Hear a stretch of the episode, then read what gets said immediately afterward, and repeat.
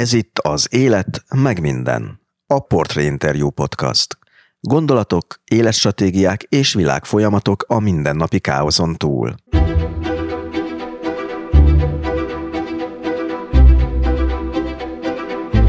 Volt idő, amikor az ártatlanság árát a házassági piacon másokkal fizettették meg.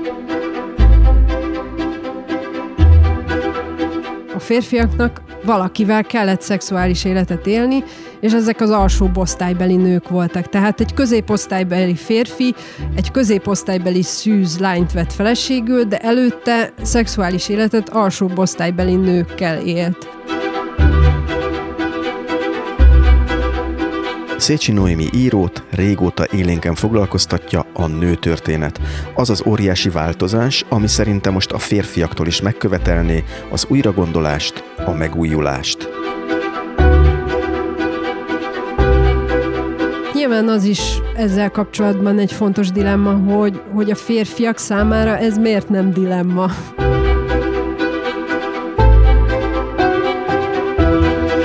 Az a bizonyos szimbolikus babaház nem csak nőként, de olykor íróként is dilema.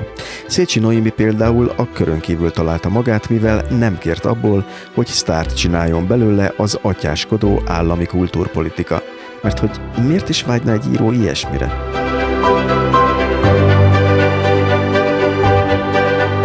Hogy akkor az összes művét, amit írt, az gyakorlatilag lehúzhatja a WC-n onnantól kezdve, hiszen a szabadságról, meg függetlenségről, meg szellemi autonómiáról, meg ilyesmikről ír, és akkor hogyan lehetne onnantól kezdve ő valami államilag támogatott író, vagy hogy honnan lehet onnantól komolyan venni azt, amit én mondok, vagy írok.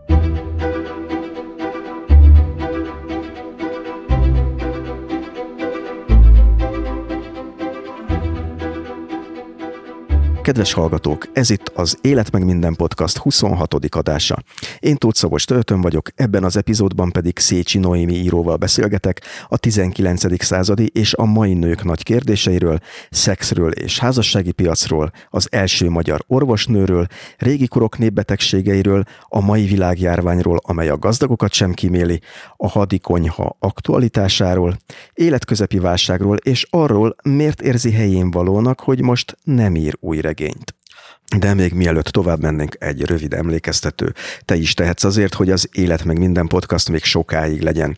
Sőt, hogy esetleg majd gyakrabban jelentkezzen új epizóddal. A podcastot ugyanis támogathatod a Patreonon. Ennek módját megtudhatod, ha ellátogatsz a műsor weboldalára, amelynek címe az életmegminden.hu. Természetesen ékezetek nélkül, tehát még egyszer az életmegminden.hu.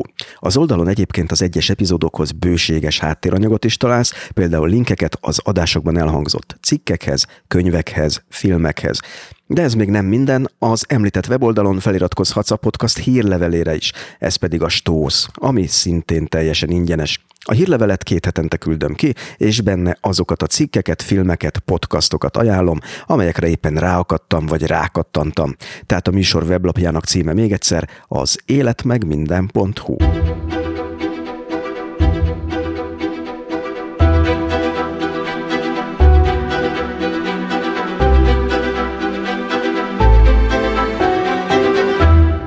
Szécsi Noémi írt már családregényt, szatírát, paródiát, mesét és rémhistóriát is.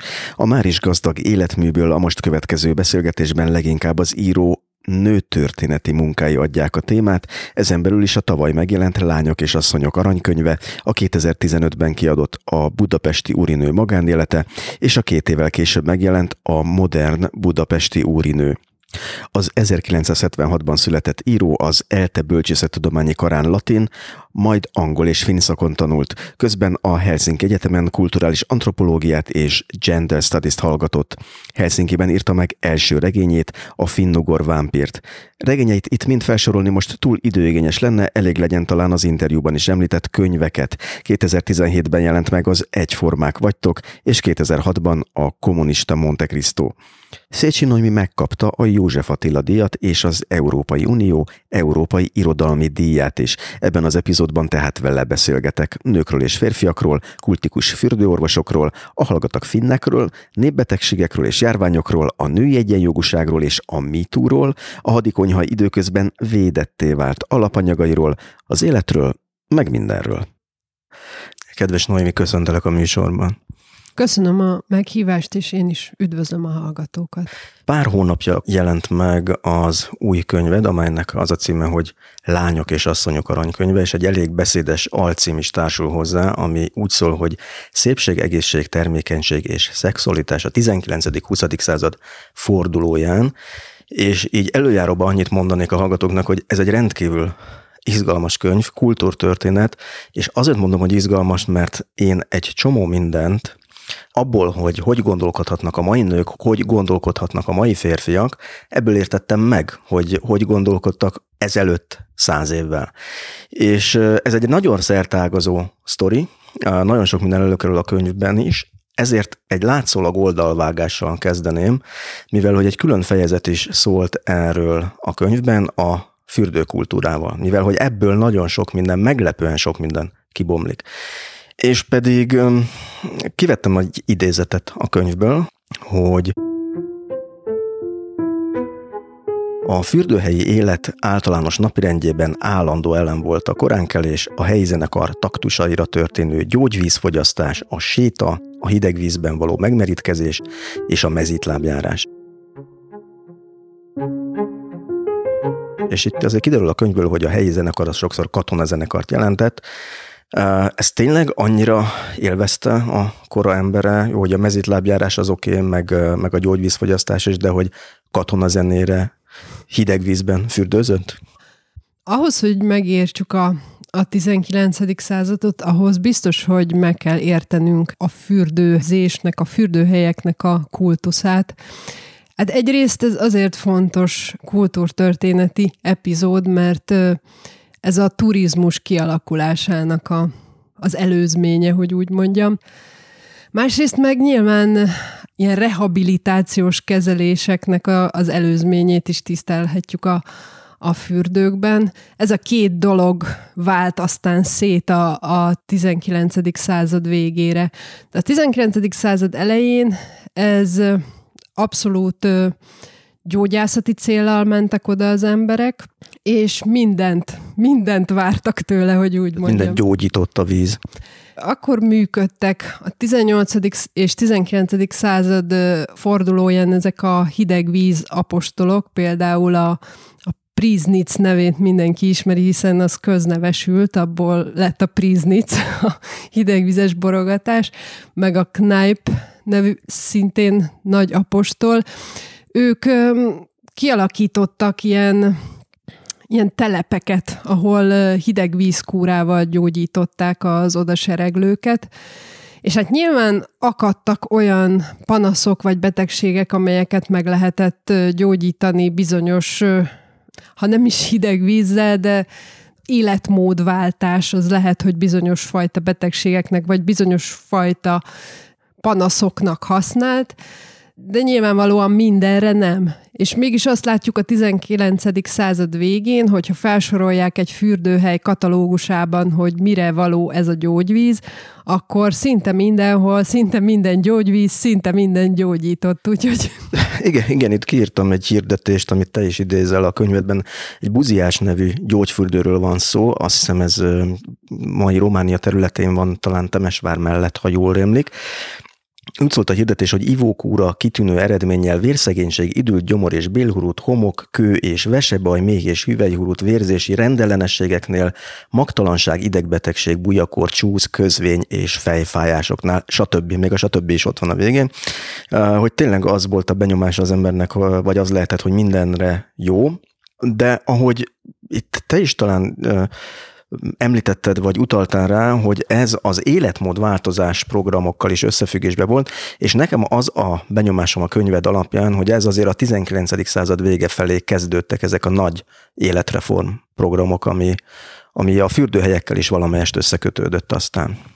Igen, mert ezek a kúrák azoknak az előzményei voltak, amelyeket mondjuk most úgy hívunk. Egyrészt egészen egyszerűen, hogy fogyókúra, vagy lébőjt kúra. Mindenféle ilyen alternatív diétákat kínáltak. Ahogy megtudtam, például volt egy nagyon érdekes levelezés, amit elolvastam, Bőti Zsolt irodalomtudós levelei különböző fürdőhelyekről írta őket, és abból egészen világosan meg lehet tudni, hogy, hogy mit fogyasztott ő például, amikor ilyen fürdőhelyen volt, és abból kiderül, hogy, hogy ez mondjuk hasonlít azokra a fogyókúrákra, azokra a mai fogyókúrákra, ahol nincsen például szénhidrát, ugyanis nem, nem fogyaszthatott kenyeret, vagy tésztát, vagy rist, vagy krumplit, hanem általában csak egy kevés húst, egy kevés gyümölcsöt, például szilvát, aszalt szilvát, és, és nagyon sok gyógyvizet, ami azt jelenti, hogy biztosan elég radikálisan lefogyott a két-három-négy hetes kúra alatt. Ezt ma már tudjuk a, a mindenki tudja, hogy melyik fogyókúra milyen, tehát a, mindenki nagyon képzett ilyen tekintetben. Mondhatjuk azt, hogy a paleo az egy nem egy új dolog, hanem egyszerűen az létezett korábban, és egyszerűen csak valaki megtalálta. Igen, ez végül is egy nagyon, nagyon lebutított paleo, ugyanis hát két-háromféle élelmiszer volt benne, és hát egyrészt nagyon unalmas volt, Viszont biztos, hogy úgy érezhette, hogy, hogy nagyon slank lett a kúra végére, meg így átpurgálta a rengeteg víz, akkor is, hogyha ha gyógyvíz volt, akkor is, ha nem. Két hölgyel levelezett, az az érdekes. Ugyanis ez így volt illedelmes, ő házasságban élt, a hölgyek pedig vénkisasszonyok voltak, tehát nagyon illetlen dolog lett volna, hogyha csak az egyikkel levelez. Ez, ez egy testvérpár volt, Konek Ida és a Konek Emma a testvére, és uh, ahogy így elolvassa az ember azt, a, amit a levélben ír, azt gondolom, hogy neki ilyen pánikrohamai lehettek egyébként, vagy régebben így úgy is nevezték ezt, hogy ilyen menedzserbetegség, tehát hogy a, a hétköznapok, a sok stressz, a munkája nagyon-nagyon kikészítette, és akkor ő utána mindig elutazott ezekre a fürdőkre, és akkor ott egy kicsit így lefogyott, meg egy kicsit kiengedte a gőzt, egy kicsit jobban lett, és aztán visszautazott Budapestre, és megint nagyon rosszul volt. És ezek divatos is volt erről beszélni, hogy milyen testi bajai vannak éppen, ami a fürdőben esetleg meggyógyítható? Igen, az az érdekes, hogy a 19. századi ember sokkal szívesebben beszélt a testi bajairól, mint a lelki bajairól. Ma azt gondolom, hogy sokkal inkább beszédbe legyedünk akárkivel, akár egy idegennel arról, hogy miket érzünk, milyen pszichés problémáink vannak, de akkor még jó ismerősök között is ez egy tiltott téma volt, viszont a testi bajokról nagy, nagy terjedelemben értekeztek egymásnak, és, és az emberek nagyon szívesen, tehát ezekkel a hölgyekkel is nagyon szívesen megosztotta az összes testi problémáját, de azt, azt nem volt hajlandó például a levélben leírni nekik, hogy, hogy ő mitől ideges, vagy mitől stresszes. Azt lehet mondani, hogy ezeken a testi problémákon, vagy az erről való beszélgetésekben élte meg a korabeli ember ezeket a lelki problémákat, vagy így, így próbálta megosztani, így, így lehetett erről egyáltalán valamit mondani? Igen, szerintem akkor sokkal produktívabb volt testi problémákban megélni a lelki problémákat, mert akkor el lehetett valahova menni. Tehát a, nem álltak rendelkezésre megfelelő módszerek még, ugye ez még Freud előtt van, nem álltak rendelkezésre a beszédterápia módszerei, ami, ami később a 20. század elején alakul ki, arra, hogy, hogy mondjuk valahogyan feldolgozzák a lelki problémáikat, és hogyha volt valamilyen testi bajuk, akkor azzal már elmehettek az orvoshoz. Az orvos mondjuk korlátozott mértékben tudott segíteni ilyen esetekben nyilvánvalóan, hiszen akkor még nem nagyon voltak akár nyugtatószerek sem, vagy nem írtak volna fel ilyesmit, legfeljebb valériana cseppeket mondjuk, vagy nyilván fájdalomcsillapításra használtak ilyen cseppeket, és aztán sokan lettek ezeknek a rabjai, a különböző ilyen opiátok, akkor már forogtak azért nyilván, de most ettől függetlenül, tehát nem tudtak hatásos gyógyszereket, hatásos fájdalomcsillapítókat kínálni az embereknek, és a legegyszerűbb volt ilyenkor a páciens nyilván elküldeni egy fürdőre, és megvoltak a, a fürdők azt szerint osztályozva, hogy mit gyógyítanak inkább. Tehát nyilván voltak olyan fürdőhelyek, ahol fogyókúrázni lehetett, voltak olyan fürdőhelyek, amit medőasszonyoknak ajánlottak, voltak olyan fürdőhelyek, ahol, ahol mondjuk tüdőbetegeket küldtek, stb. stb. Szóval, hogy, hogy minden fürdőhelynek megvolt a specialitása, de ugye említettük, hogy leginkább azt szerették, hogyha azt szerették mondani, hogy minden gyógyít, az a gyógyvíz. Nekem két dolog is eszembe jutott most. Az egyik az, hogy valami talán mégsem változott azzal se, hogy lett Freud, lett pszichoterápia, lett, tudunk már ezekről a lelki problémáinkról is, még egy idegennel is beszélgetni, megvan rá a nyelvi apparátus is kialakult, hogy talán a kor emberének és a ma emberének is egy alapvető készítése ezekben a diétákban inkább spirituális, mint testi. Tehát a, amit te is mondtál, hogy a purgálás, a megtisztulás iránti vágy, az ott van, és ez akkor is eszembe jutott, amikor a könyvedet olvastam, és talán volt is egy ilyen jelenet, hogy hát oké, okay, hogy ott elmentek és próbáltak betartani ezeket a szigorú diétákat, de a diéta után talán volt egy ilyen hírlapi cinikus megjegyzés, hogy beültek a cukrászdába, és akkor ott összerombolták gyakorlatilag a hatását. És ez lett volna a másik megjegyzés, hogy a vallási lelki készítés mellett volt egy nagyon erős társasági készítés, és nem, tehát talán utaltál is a könyvben, hogy nem nagyon volt hol az idegenekkel való ismerkedés helyszínei korlátozottabbak voltak. Minél divatosabbak lettek a, fürdőhelyek, annál inkább ezek lettek a társasági élet színhelyei. Tehát ez a folyamat, ami végbe megy végül is a 19. században, hogy hogy ezek először még az elvonulás lehetőségét nyújtják, tehát egy ilyen szerzetesi életre adnak ajánlatot néhány hétre, de aztán utána ezek kiépülnek, egyre iparosodottabbak lesznek, egyre magasabb szintű az infrastruktúra ezeken a helyeken, lesz ott minden, éttermek, cukrászdák, báltermek, amit az ember akar, és aztán már ugyanaz a, az a városi élet, ami elől menekül a 19. századi ember, aki már nagy részt urbanizálódott, ide akar menekülni, de aztán sajnos sokszor, és pont ezekben a, az említett levelezésekben is ezzel, ezeket a panaszokat is találjuk, hogy hiába menekül oda, ugyanaz van, mint otthon, és ugyanúgy az ember belefut az összes ismerősbe, ráadásul akik elől el akart menekülni, és nyugalmat akart. Ez egyben azt is jelentette, hogy egy kicsit ott az a fajta szigorúság, amely a középosztály ismerkedései lehetőségeit jellemezte, ott oldódott, tehát hogy egy promiszkuitás ott megjelenhetett, egy, egy kaland. Igen, abszolút.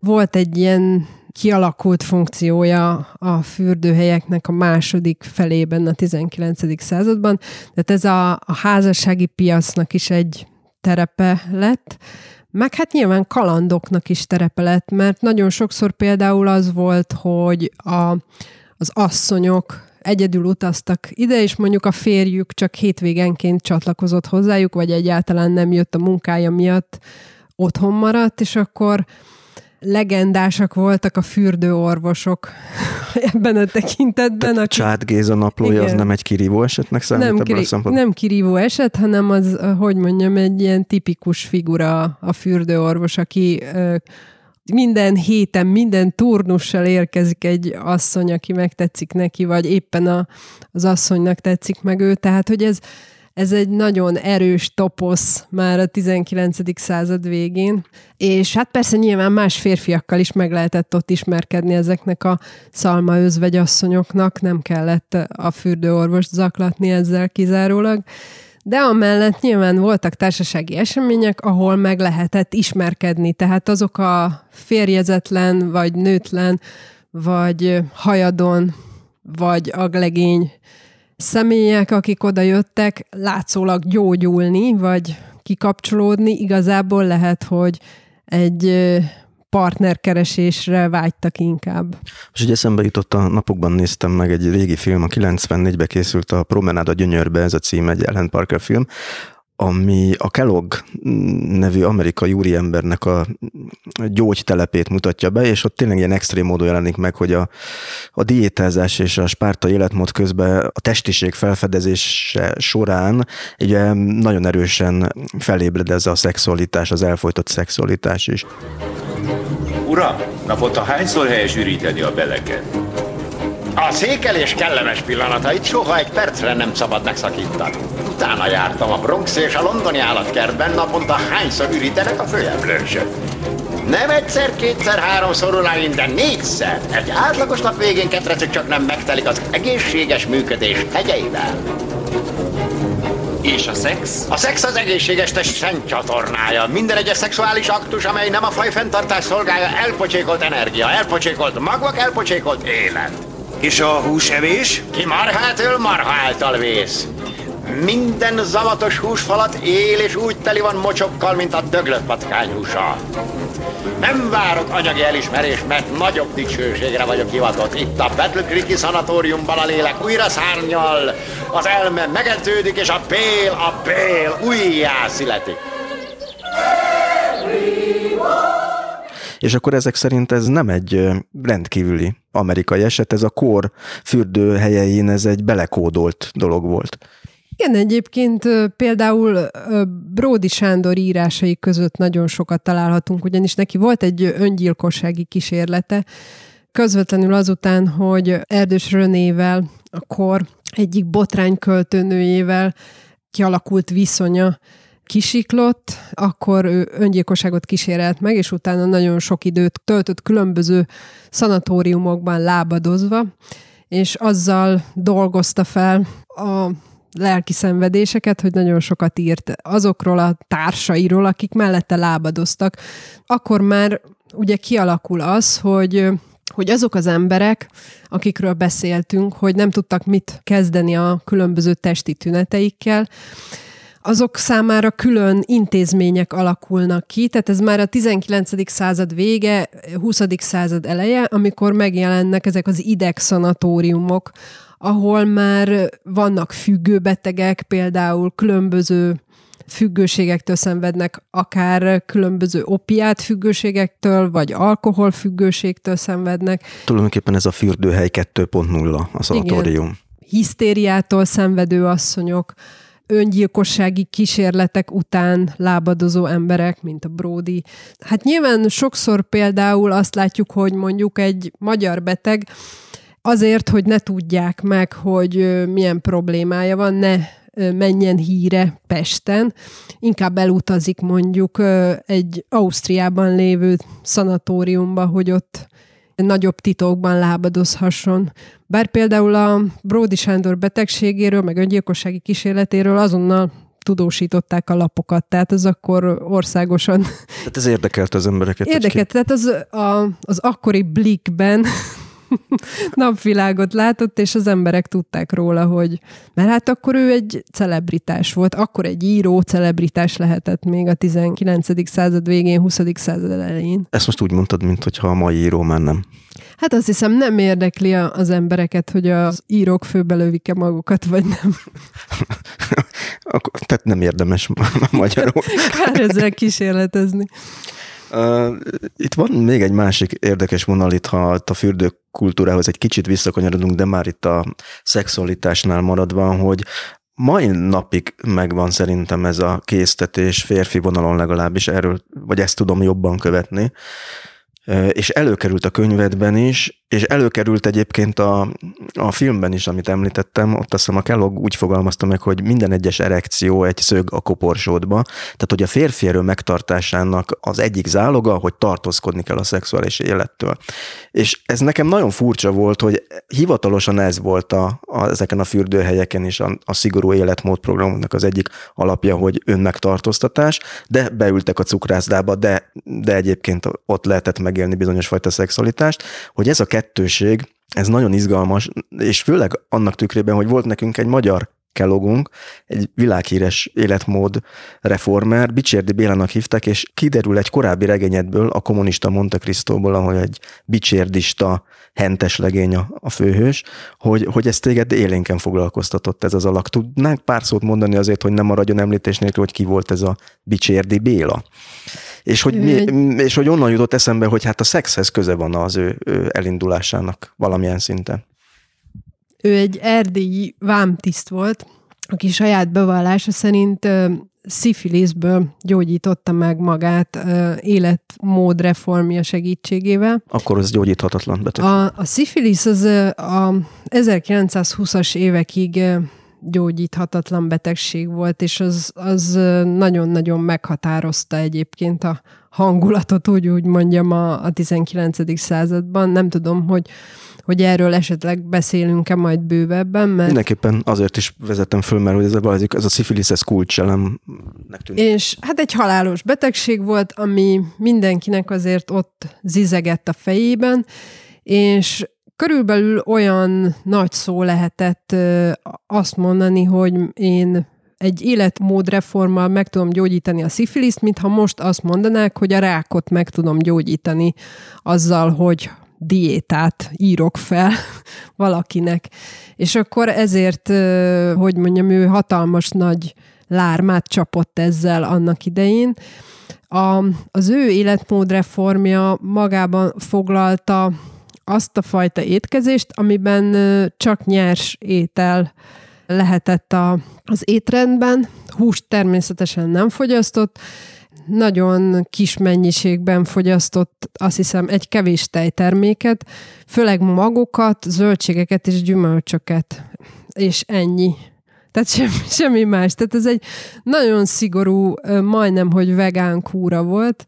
Nem is tudom, biztosan aki alapos szakértője a, a különböző növényi étrendeknek, az meg tudnám mondani, hogy ez, ennek pontosan mi a, a, az elnevezése egy ilyen kúrának, de de talán nevezzük nyers vegán kúrának, és azt állította, hogy ezzel plusz a testedzéssel, mivel ő, hogy úgy mondjam, mai nyelven nagyon ki volt gyúrva, ő ezzel a két dologgal meggyógyult, és hogy ő bárkinek elárulja, aki követője lesz, hogy hogyan kell. Fizet egy kicsit. Igen, támogatja őt. Igen. Ahogy emlékszem, hogy egészen rendkívüli megállapításai voltak, hogy kinőtt három kihullott foga, a haja, meg egyéb hasonló. Igen. És ezek alapján az a benyomásom támad, hogy talán az ő igazi nagy újítás ebben az volt, hogy az első között volt, és itt nagy nemzetközi nevekkel versenyez, azért említettem itt a film mellett, hogy hogyan csináljon magából egy ilyen életmód celebet, nem? Igen, ő egy influencer volt maga korában. Akkor úgy volt, hogy nyilván nem lehetett posztolni, ezért ő összetrombitálta a sajtót általában, és ilyen különböző performanszokat csinált, ahova eljöttek a sajtó munkatársai, és megnézték őt, és aztán írtak a lapokban, és így teleszórta különböző ilyen PR cikkekkel a sajtót, amik róla szóltak. Volt egy hölgy, aki vele ö, utazott mindenhová. Nyilván különböző sportteljesítményekkel kérkedett, meg az egészségével kérkedett, meg azzal, hogy örökké fog élni. Azt mondta, hogy 600 év az a minimum valahogy így, Igen. így rémlik. De aztán egy kicsit kevesebb lett belőle, ha jól emlékszem. Igen, igazából azt nem lehet pontosan tudni, hogy ő, ő miben is halt meg, meg azt tudom, hogy Amerikában halt meg a második világháború után, talán az 50-es években, és vonatbalesetben, de, de arra gondolok, le, hogy lehet, hogy ő ezt lehet, hogy valamilyen súlyos betegsége volt, amit titkolni szeretett volna, és szerette volna ezt elterjeszteni, hogy egy vonatbalesetben halt meg, hiszen neki örökké kell élnie. Lehet, hogy még valahol él csak. Igen. Kivonta magát a forgalomból. Hát ez a dolgoknak a naposabbik oldala, ahogy itt megközelítettem, de de hogyha itt rátérünk ebből a, egy kicsit a, az árnyoldalakra, és hát nem maga a személy, akit említeni fogok árnyoldal, és talán úgy tudom elegánsan bekötni, hogy a Lányok és asszonyok aranykönyvének főhősnője, ha fogalmazhatunk így, mert itt nem egy regényről beszélünk, hanem egy nagyon jó, szép irodalmi igényel megírt ö, kultúrtörténetről, egy Hugonnai Vilma nevű orvosnő, aki szintén vegetáriánus, és most mindjárt oda lapozok, ő azt mondta, a könyvedből írtam ki, a civilizált ember hajsza munkája mellett jól megélhet kenyérrel és gyümölcsel, ez volt talán a kevésbé érdekes idézet, de ami izgalmasabb a szempontunkból volt egy ilyen, hogy a diéta betartásában megnyilvánuló testefeletti önfegyelem jelképezi mindazt az elszántságot, ami egy magyar nő által mindaddig nem gyakorolt szakma elsajátításához kell írott-e, és itt jön tőle az idézet, aki valami rendkívülit akar elérni, az elsősorban tanulja meg a gyomrát uralni. Na most kiről van szó, és miért kellett neki egy ilyen rendkívüli önfegyelem? Ez nagyon izgalmas az ő életében. Azok ismerik őt jobban, bár manapság már nagyon sokszor el a hangzik a neve. De én például annak idején akkor találkoztam vele, amikor ilyen csíkos könyveket olvastam, ami ilyen lányoknak szóló, kamaszlányoknak szóló könyvek voltak, és egy életrajzi legény szólt az ő életéről. Kertész Erzsébet, aki nagyon sok nő alakról írt életrajzi regényt kamaszlányoknak, ő írta meg az ő életét is, és én akkor figyeltem fel rá. Ő volt az első magyar orvosnő, ugyanis ő volt az, aki 1872-ben elutazott Zürichbe, Svájcba, hogy mivel akkor még Magyarországon nem lehetett a nőknek egyetemen tanulni, hogy, hogy az orvos egyetemen tanulhasson, hogy orvos lehessen belőle. Ma- Magyarországon akkor nőt nem vettek fel a orvos egyetemre? Nem, nem lehetett uh, senkit, semmilyen szakra nem felvételizhetett, de ő olvasta az újságban, hogy Svájcban tanulhatnak a nők az egyetemen. Akkor már bizonyos helyeken lehetett tanulni, igen, csak szorványosan és volt néhány orvosnő akkor már a világban, például Amerikában volt Mary Walker nevű orvosnő, aki a polgárháborúban is részt vett, betegeket ápolt. Tehát ezekről, vagy Elizabeth Blackwell orvosnő, aki brit volt, Ezekről olvashattak az olvasók, például a vasárnapi újság olvasói, és ő is nyilván olvasott erről, és ő benne egyre inkább növekedett a vágy egyébként. Ő egy Szilasi György nevű földbirtokos felesége volt, akkor már gyermekük is volt, és ő egyébként foglalkozott a birtokon élő emberek gyógyításával. Tehát orvosi könyvekből olvasott különböző módszereket is, és ezzel ő foglalatoskodott már, hogy úgy mondjam, dilettánsként orvoskodott, és érezte, hogy ebben benne nagy késztetés és vágy van, és ez ugye nem lehetett csak olyan egyszerűen megcsinálni, hogyha valaki, valakinek a felesége, egy nő nem indulhatott el a világba csak úgy. Ezt gondolom a korabeli sajtóban egy orvosnő az épp olyan látványosságnak számíthatott, mint egy vásárban egy szörnyszülött, nem? Igen, Tehát mint kb... egy kétfejű borjú, vagy ilyesmi. Tehát ezt így kuriózumként közölték akkoriban az újságok.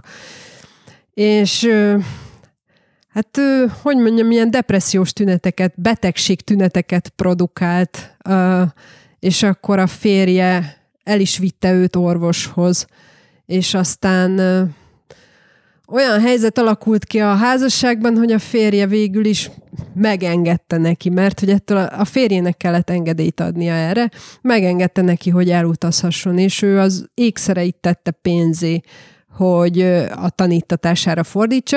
Ez azért érdekes, mert amikor megérkezett Zürichbe, akkor látta, hogy ez nagyon drága mulatság lesz, viszont olvasott egy, egy cikket a vegetarianizmusról egy ottani újságban, és elkezdett kalkulálni, hogy vajon, vajon, hogyha ő nem fogyaszt húst, hanem csak gyümölcsöt, meg kenyeret, meg ezt-azt, akkor mennyivel olcsóbban kijön. És így ezt kiszámolva úgy döntött, hogy, hogy ezt a kúrát fogja követni. És magán végez végül is egy ember kísérletet, mert az orvos egyetemen volt olyan tanára, aki azt mondta, hogy emellett nem lehet fenntartani az életfunkciókat, és mondjuk nem lehet tanulmányokat végezni.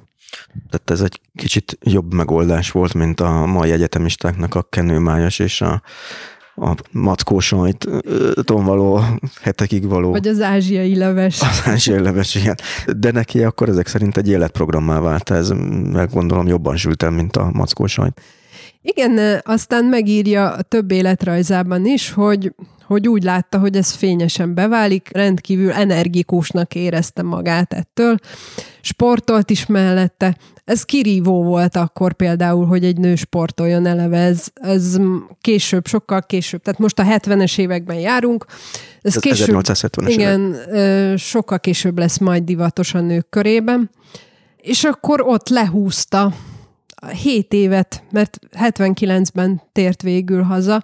Tehát befejezte a tanulmányait, lediplomázott, és még dolgozni is elkezdett ott egy szürihi kórházban. Állást is ajánlottak neki, de, de mégis hazatért. Egyébként ez érdekes, mert egy, egy későbbi életrajzában, ami 1944-ben jelent meg róla, vagy 43-ban, most ezt nem tudom pontosan, abban pont ezt a motívumot kiemelik, ugye akkor az volt egy érdekes motívum a második világháború végén, hogy ő magyar orvos akart lenni. Gyere haza fiatal, ilyen ma is van, ilyen készítés. Tehát ő hazajött, és, és magyar orvos akart lenni, és akkor azt mondták neki, hogy ez nem lehetséges, ugyanis lehet, hogy a nők nem mehetnek egyetemre, de még nem is lehetnek orvosok, ha valahol elvégzik az orvos egyetemet. Tehát egy nő nem praktizálhat. A nők csak szülésznők, bábák lehetnek, nincsen erre precedens a kórházban, és ezt nem engedélyezhetik, ezt mondta. Tehát hazajött Budapestre, és hiába volt egy szürihi orvosi diplomája, nem praktizálhatott Magyarországon? Igen, ez történt. Ön ettől nagyon-nagyon letört, és többször is neki futott. Ez az élete tragédiája volt egy jó ideig nem akadt erre feloldás. Elvégezte a, a bába tanfolyamot, ami, mivel ő egy grófnő volt, ez azért volt számára különösen degradáló, mert ezt a tevékenységet akkor alsóbb osztálybeli nők gyakorolták. És ő nagyon rosszul érezte magát, tehát különösen az elvégzett munka miatt, a, az elvégzett tanulmányok miatt, de azt mondta, hogy mikor elkezdett bábaként működni, akkor utána beletalált a dologba, és élvezni kezdte a tevékenységet, és közel tíz évet dolgozott bábaként, amikor aztán másodjára férhez nem ment, mert közben elvált az első férjétől, és akkor a férje, a második férje, Varta Vince, vegyész, arra kérte, hogy ne praktizáljon, mert nem szerette azt, hogyha éjszaka fölzörgették a feleségét.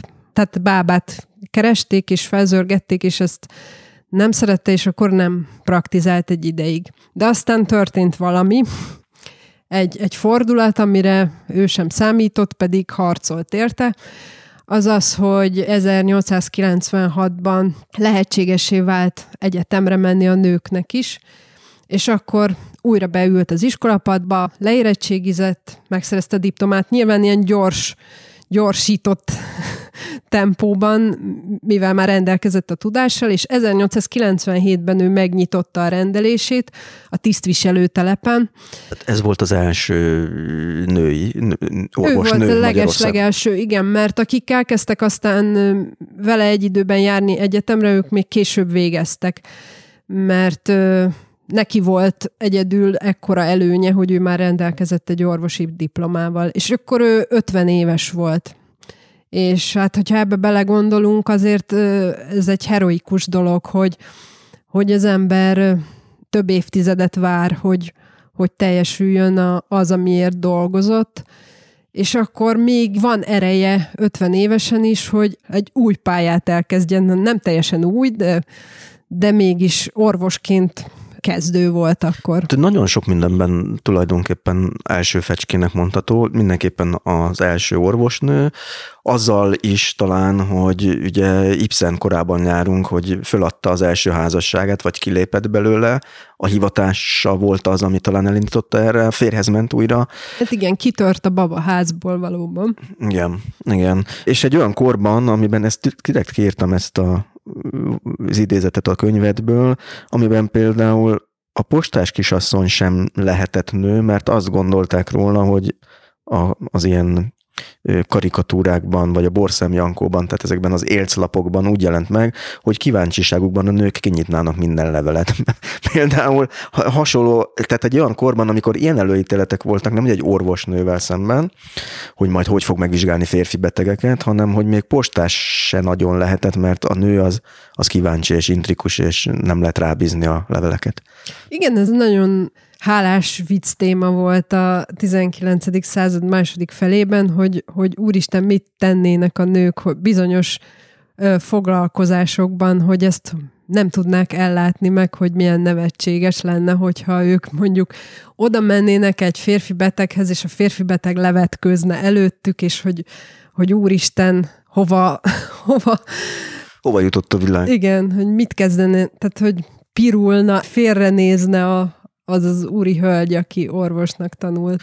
És volt itt még egy érv, ami előkerült a könyvedbe. Nem akarom az egész könyvet elmondani, meg úgyse lenne erre idő, tehát hogy inkább arra buzdítanék mindenkit, hogy olvassa el, mert az utóbbi idők egyik legizgalmasabb olvasmánya volt, de volt egy ilyen rész benne, hogy a felfogás szerint a férfi az már elveszett annak már mindegy, tehát ő járhat prostituálthoz, ő neki lehet hivatása, mert szegény szerencsétlen lesüllyedt a fertőbe, de a nő az egy eszményi tiszta lény, akit ne szennyezünk be a hivatással, tehát maradjon olyan, amilyen, maradjon otthon.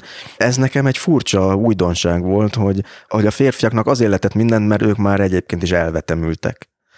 Igen, ez is egy érdekes dolog, és ez is a századfordulóhoz köthető, ez az eugenika hogy mondjam, hajnala, a fajjobbítás hajnala, ami ugye néhány évtized múlva egészen Politikai rémisztő alakokat ölt aztán. De akkor ez egy progresszív ötlet volt, hogy a, az emberi fajt azáltal jobbítani, hogy, hogy azokat, akik nem kellően életre valók, azokat valahogyan kiszűrjük.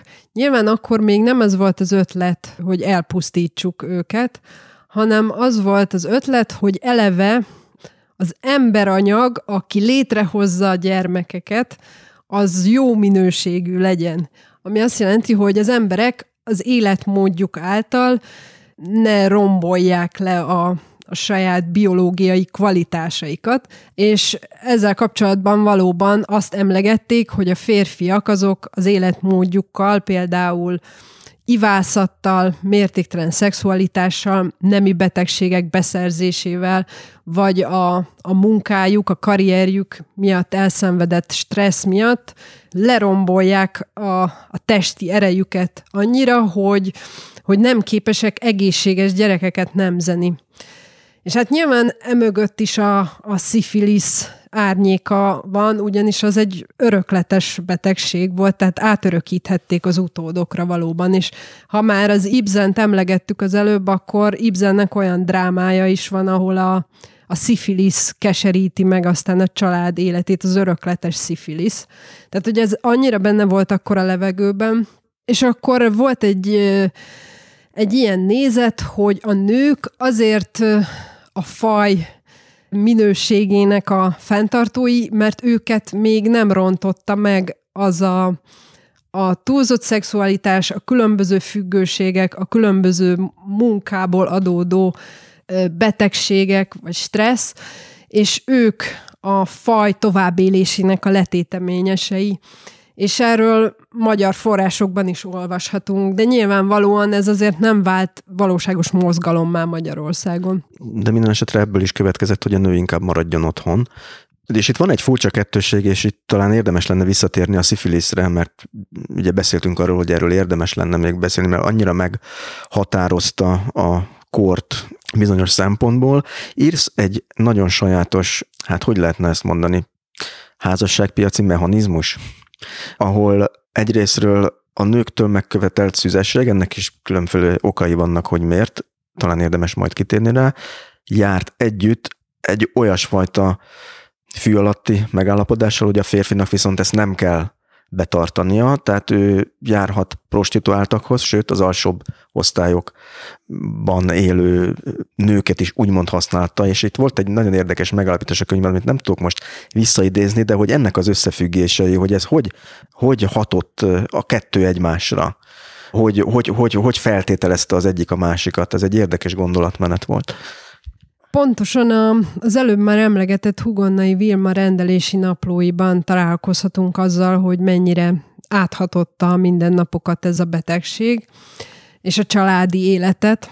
Tehát nagyon gyakran diagnosztizál anyáknál, akár terhes nőknél, vagy olyan nőknél, akik, akik folyamatosan elvetélnek, mivel ez is a, a szifilisznek egyik hatása lehetett, hogyha a férjüktől elkapták tehát a, a nőknek ajánlatos volt szüzen menni a házasságba, de a férfiaknak engedélyezték ezt, hogy na, nem is ilyen kimondottan, de, de egy férfi számára az jelentette a szexuális beavatást, hogy mondjuk elment egy bordélyházba a késő kamaszkorában, a nő számára az jelentette a szexuális beavatást, ami a náci szakán történt. Tehát ez, ez a kettősség benne volt a társadalomban. Ugye volt ennek egy olyan része is, hogy a férfi csak így lehetett bizonyosabban, hogy hát úgymond idézőben nem romlott árut kapott, tehát hogy nem másnak a gyerekét fogja felnevelni, vagy esetleg a házasság előtt fogant. Igen, ez, ez nyilván egy, ez egy ilyen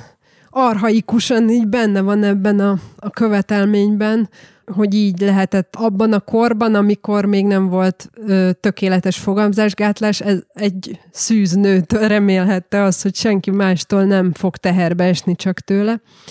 És nyilvánvalóan ez a kettősség azt eredményezte, hogy a férfiaknak valakivel kellett szexuális életet élni, és ezek az alsó osztálybeli nők voltak. Tehát egy középosztálybeli férfi, egy középosztálybeli szűz lányt vett feleségül, de előtte szexuális életet alsó osztálybeli nőkkel élt. Tehát mondhatjuk ezt, hogy a cselédlányok, a dolgozónők és a prostituáltak is bizonyos szempontból fizették meg, még hogyha fordítva is volt a pénzmozgás, annak az árát, hogy... hogy Igen, hogy... Ezt, ezt a korabeli erkölcs kritikusok így ki is mondták, hogy azok a lányok fizetik meg a, a középosztálybeli lányok szüzességének az árát. Ez egy, hogy úgy mondjam, így ki lehetett mondani.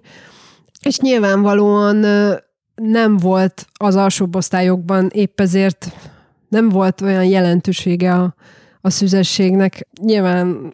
Mert hogy a kiszolgáltatottság miatt ez, ez, ez, nem tudták betartani ezt Igen, a... nehéz lett volna, nehéz lett volna betartani. Tehát, hogy ez a, a cselédlányok, vagy hát olyan tekintetben a lányok általában, akiket, hogy úgy mondjam, el lehetett kapni, azok Azért ez mai szemmel nézve egyfajta szexuális erőszaknak voltak kitéve, csak akkor ezt nem nevezték így, hanem egyszerűen tiltakozott, először tiltakozott, de aztán megadta magát, így nevezték. Tehát egy cselédlány nem vett volna senki komolyan akkor, hogyha hát azt ez, mondta volna, ez nem hogy az úr... Ez nem lehetett bíróság elé vinni egy ilyen ügyet, tehát ez, ez nem volt nem volt megfogalmazható így a mai terminusokkal egy ilyen eset. Sőt, talán a könyvetben írsz is egy olyan esetet, amikor a mama direkt azért vett fel vonzó cselédlányokat a serdülő fiú mellé, hogy nehogy az illető úr, fi meggondolatlanul és heves vágytól vezérelve rossz házasságot kössön, hanem élje ki a vágyait a cselédeken. Igen, meg hát akkor mégiscsak egy ellenőrzöttebb ö, szituáció, mint hogyha mondjuk a bordélyházba megy el, ahol nem tudni, hogy mit fog összeszedni. És ennek a másik oldala, amiről te azt írtad, hogy ördögi, az, hogy igazából ezzel a középosztály leányai sem jártak túl jól, mert hogy nem nagyon volt tapasztalásuk, szexuális tapasztalásuk, vagy egészen nem volt információjuk semmiről. Ez miért azt csalta elő belőled azt a szót, hogy ördögi? Azért, mert úgy látom, hogy kifejezetten kultuszt űztek abból, hogy semmiféle információt ne kapjanak ezek a lányok házasság előtt, hogy ártatlanok maradjanak, mert az volt vonzó, az ártatlan lány, a tudatlan lány, tehát, hogy nincs, csak ne is tudjon semmit, és annál édesebb, amikor szegény majd szembesül azzal, hogy mi fog vele történni. Tehát De... volt egy ilyen férfi szadizmus ebben? Hogy... Igen, hát ezt abszolút elvárták, vagy ezt tartották kívánatosnak. Nyilván sok forrásból lehetett azért a lányoknak információt szerezni, és voltak, akik szereztek is, és voltak, akik igen, csak jól értesültek voltak akkorára, De voltak, akik tényleg így lövésük sem volt arról, hogy, hogy miben áll a szexuális élet, és azt gondolom, hogy az azért mégiscsak ördögi dolog, hogy, hogy hagynak egy lányt információ nélkül egy olyan helyzetbe kerülni, ahol ahol nyilván mégiscsak meg fog erősen lepődni azzal, hogy neki itt most vele mi fog történni, és neki itt mi a dolga.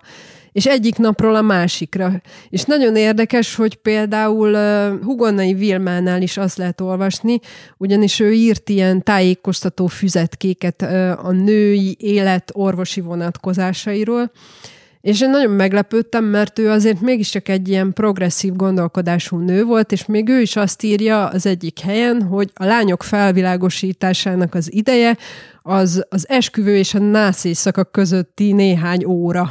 Tehát, hogy... De ő is ezt tartotta megoldhatónak? Igen, hogy akkor miután a templomi esküvő megtörtént, de még nem kezdődött el a nászi szaka, akkor... akkor ez hogy, hogy, hogy gondolta, tehát, hogy akkor gyorsan oda kellett volna így menni? félre hívja az anya a lányát, hogy akkor elmondom, hogy most mi fog történni. És akkor ugye már nem menekülhet, hogy úgy mondjam.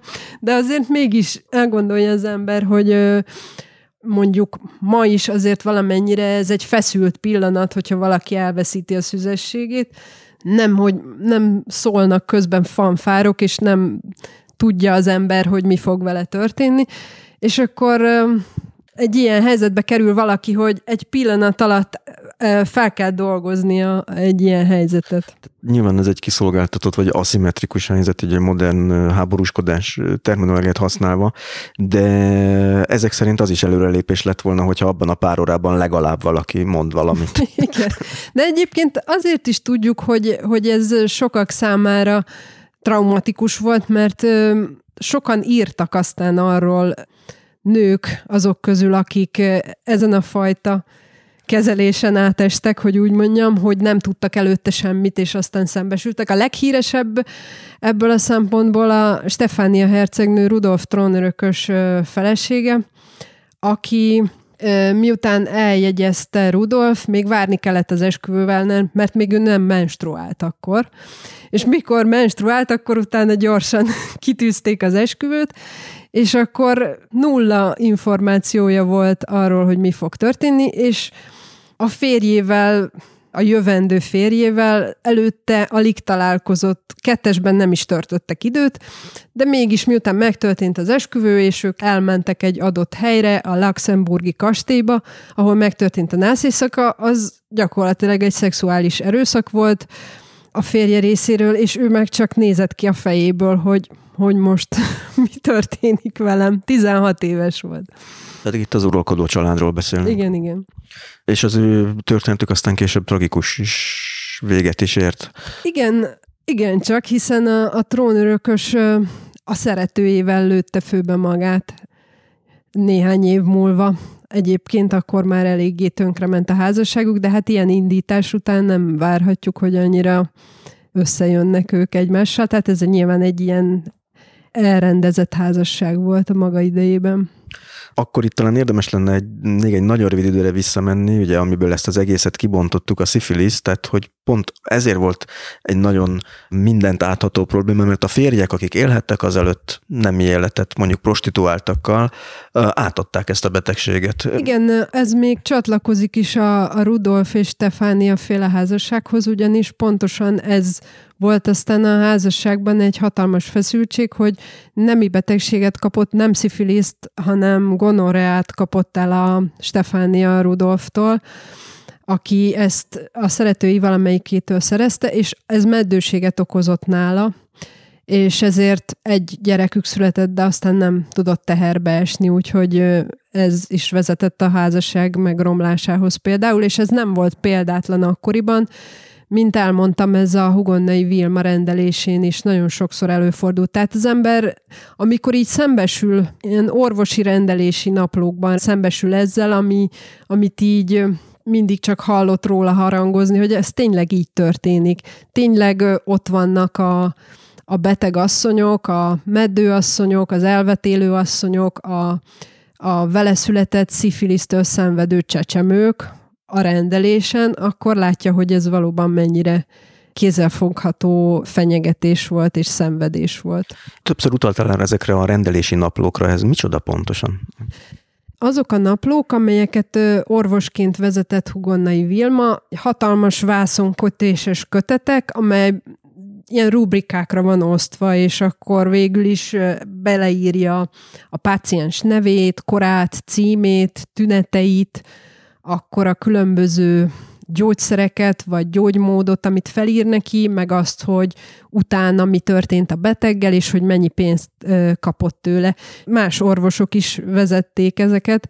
Előre nyomtatott orvosi napló volt, és ezt ő minden betegnél kitöltötte ezeket a rubrikákat. És ez azt jelenti, amikor kutattál a könyvhöz, te végig bogaráztad ezeket a naplókat? Igen, ez sok ezernyi eset volt, és nyilván olvastam végig őket, bogaráztam, és próbáltam egyrészt kiolvasni a tipikusan ronda orvosi kézírást, mert Hugonnai... Az már akkor is olvashatatlan volt? Igen, a Hugonnai... Hát nyilván, amikor így valaki a betegre koncentrál, és valami, valamit mégis fel kell jegyeznie, akkor nagyon sietve kapar valamit oda. Másrészt azt hiszem, hogy egy eleve nagyon csúnya kézírás volt, de nagyon érdekes esetek bontakoztak ki, és ami csodálatos volt számomra, hogy életemben először volt valami haszna annak, hogy latin szakra jártam egy évig, úgyhogy mert most végre voltak latin kifejezések, amiket le kellett fordítani. Mondjuk a nyelvek azok eleve nem állnak tőled messze, most itt egy, akkor egy, megragadom az alkalmat, hogy egy kitérőt tegyünk. Ha jól emlék, ugye te finn angol szakon végeztél. Igen. Az angolt még értem, de hogy jött a finn a, a képbe? Hát ez annyira nem romantikus. Én egy testvérvárosi kapcsolat miatt gimnazistaként utazhattam el Finnországba, ami számomra nyugatot jelentette akkoriban, és akkor nagyon megragadott a skandináv életmód, és akkor el... Ez milyen, minek mi, milyen volt a testvére itt? Én Csongrádon jártam gimnáziumba, egy Csongrád megyei város, és kisváros, és a, annak a testvérvárosa volt egy Raizió nevű Turku közelében lévő Dél-Finnországban lévő ö, kisváros, és ott tölthettem két hetet 16 évesen. És akkor ott szöget ütött a fejedbe, hogy te finnül fogsz tanulni? Igen, elhatároztam, hogy finnül fogok tanulni, és az egyetemen, és aztán ezt megvalósítottam, ezt az álmomat. Az azt jelenti, hogy te egy ösztödíjjal mentél ki Finnországi Egyetemre. Én az eltén kezdtem el a tanulmányaimat, aztán tanultam kint a Helsinki Egyetemen két alkalommal is, és ott kezdtem el tanulni a, a gender studies-t, tehát akkor inkább women studies-nak nevezték ezt, tehát ilyen nő, nő tudományok, akkor a gender nem volt még annyira divatos ezzel kapcsolatban. Tehát nekem ott akad be a nő történet először. Finnországban? Igen. Mi az, ami téged megfogott Finnországban, mert azt mondtad, hogy a testvérvárosi kapcsolat volt a kiinduló pont, de gondolom, hogy valami rabul is ejtetett, hogyha, hogyha te kétszer is jártál ott egyetemre, vagy két... Két szemesztert is jártam ott, igen. Igazából els, elsősorban nyilván a legelején a, az, hogy nyugat volt, aztán nyilván a természet szépsége, mert az lélegzetállító, de ami a harmadik dolog, ami engem nagyon megfogott, az a finnek lelki alkata, mert úgy éreztem, hogy az közel áll az én lelki alkatomhoz. Rendkívül zárkózottak, és nagyon szabálykövetők. És Ezt rólad nem gondoltam volna, főleg a könyvedet olvasva. Hogy zárkozott és szabálykövető.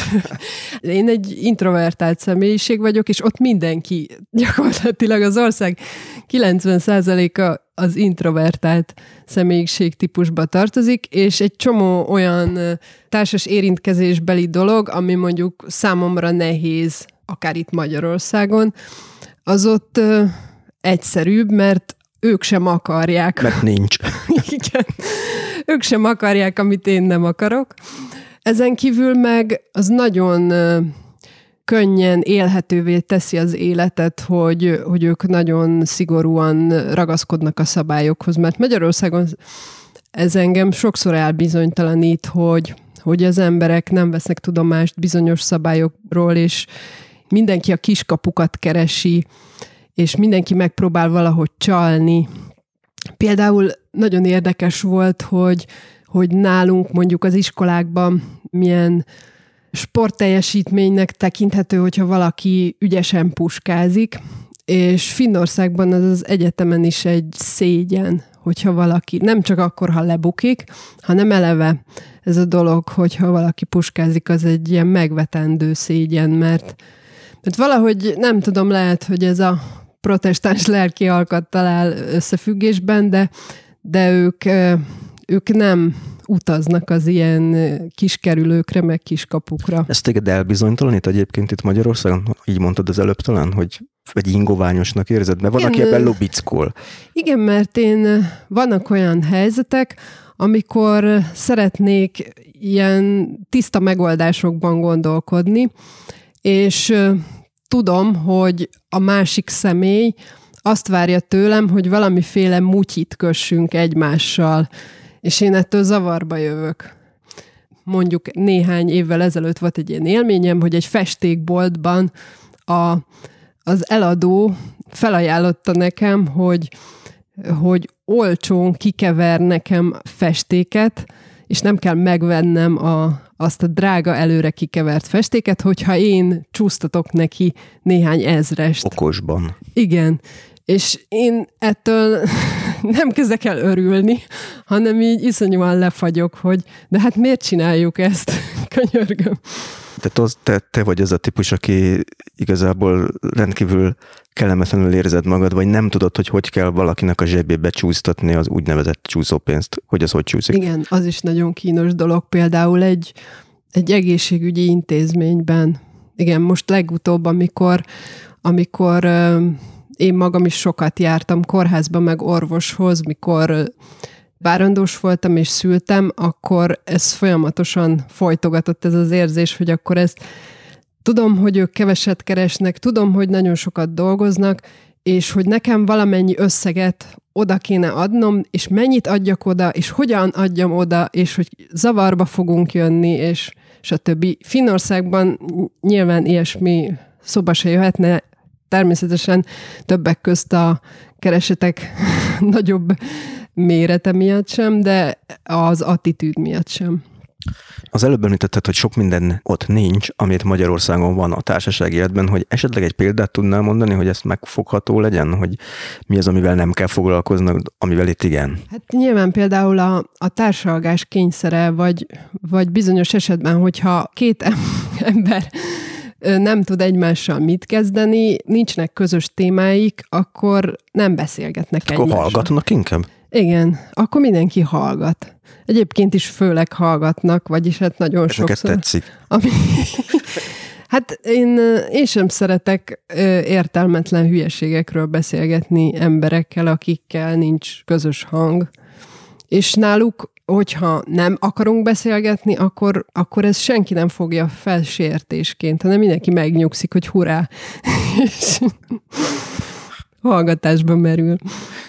Egyébként ez összefüggésben állhat azzal, az alkohollal való viszonyukkal? Tehát, hogy ez a hallgatás, meg a kommunikációs kényszernek, hogy ezt próbálják oldani, mert egy időben... Igen, a, akkor viszont teljesen, tehát a, nyilván a, aki jól ismeri a finneket, akkor ez a tapasztalata, hogy akkor viszont minden, minden megváltozik. Egy, tehát, hogy egy, egy finn buli az olyan, hogy mindenki egészen addig hallgatagon ül, amíg nem fogyasztottak el kellő mennyiségű alkoholt a buli részt. Utána viszont minden lehetséges ezek szerint. Igen. Um, talán arról érdemes lenne még egy szót ejteni, hogy te, aki ott egy egészen más oktatási rendszert tapasztaltál meg, mint a magyar, gondolom én. Én nem tudom, milyen a film, én csak ilyen science fiction olvastam róla, hogy ú, milyen jó, te hogy éled meg, főleg most, hogy egy ugye, kisgyereked van, és foglalkoztat, hogy milyen nevelésben kellene részesíteni, az, ami a magyar oktatásban jelenleg történik? Hát ez, ez lehangol valóban. Nyilván íróként is lehangol, meg szülőként is lehangol, de azt hiszem, hogy megvannak ennek is a hagyományai a magyar oktatásban.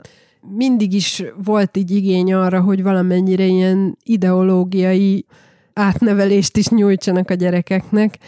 erre a 20. században számtalan példát tudnánk sorolni, akár a két háború között, vagy az 50-es években, vagy később. Valamiért azt gondolják mindig a hatalmon lévők, hogy azon keresztül fogják így elkapni a felnövekvő nemzedéket. Az új választókat. Csak azt hiszem, hogy talán most az a probléma, hogy, hogy egy olyan nemzedék növekszik fel, jár az iskolába, akiknek már nem az olvasás a legfontosabb médium. Tehát nem az irodalom, hanem, hanem máshonnan szerzik a, a, a kulturális benyomásokat. Tehát, tehát kevésbé lesz fontos meghatározó számukra az, hogy éppen ki van a kötelező olvasmánylistán. Igen, hogy miközben hörgünk ezen, és én is ö, hörögtem egy kicsit ezen, ö, mivel nagyon felbosszantottak bizonyos szerzők a listán, és lehet konkrét nevet mondani, hogy ki az, aki felbosszantott rajta?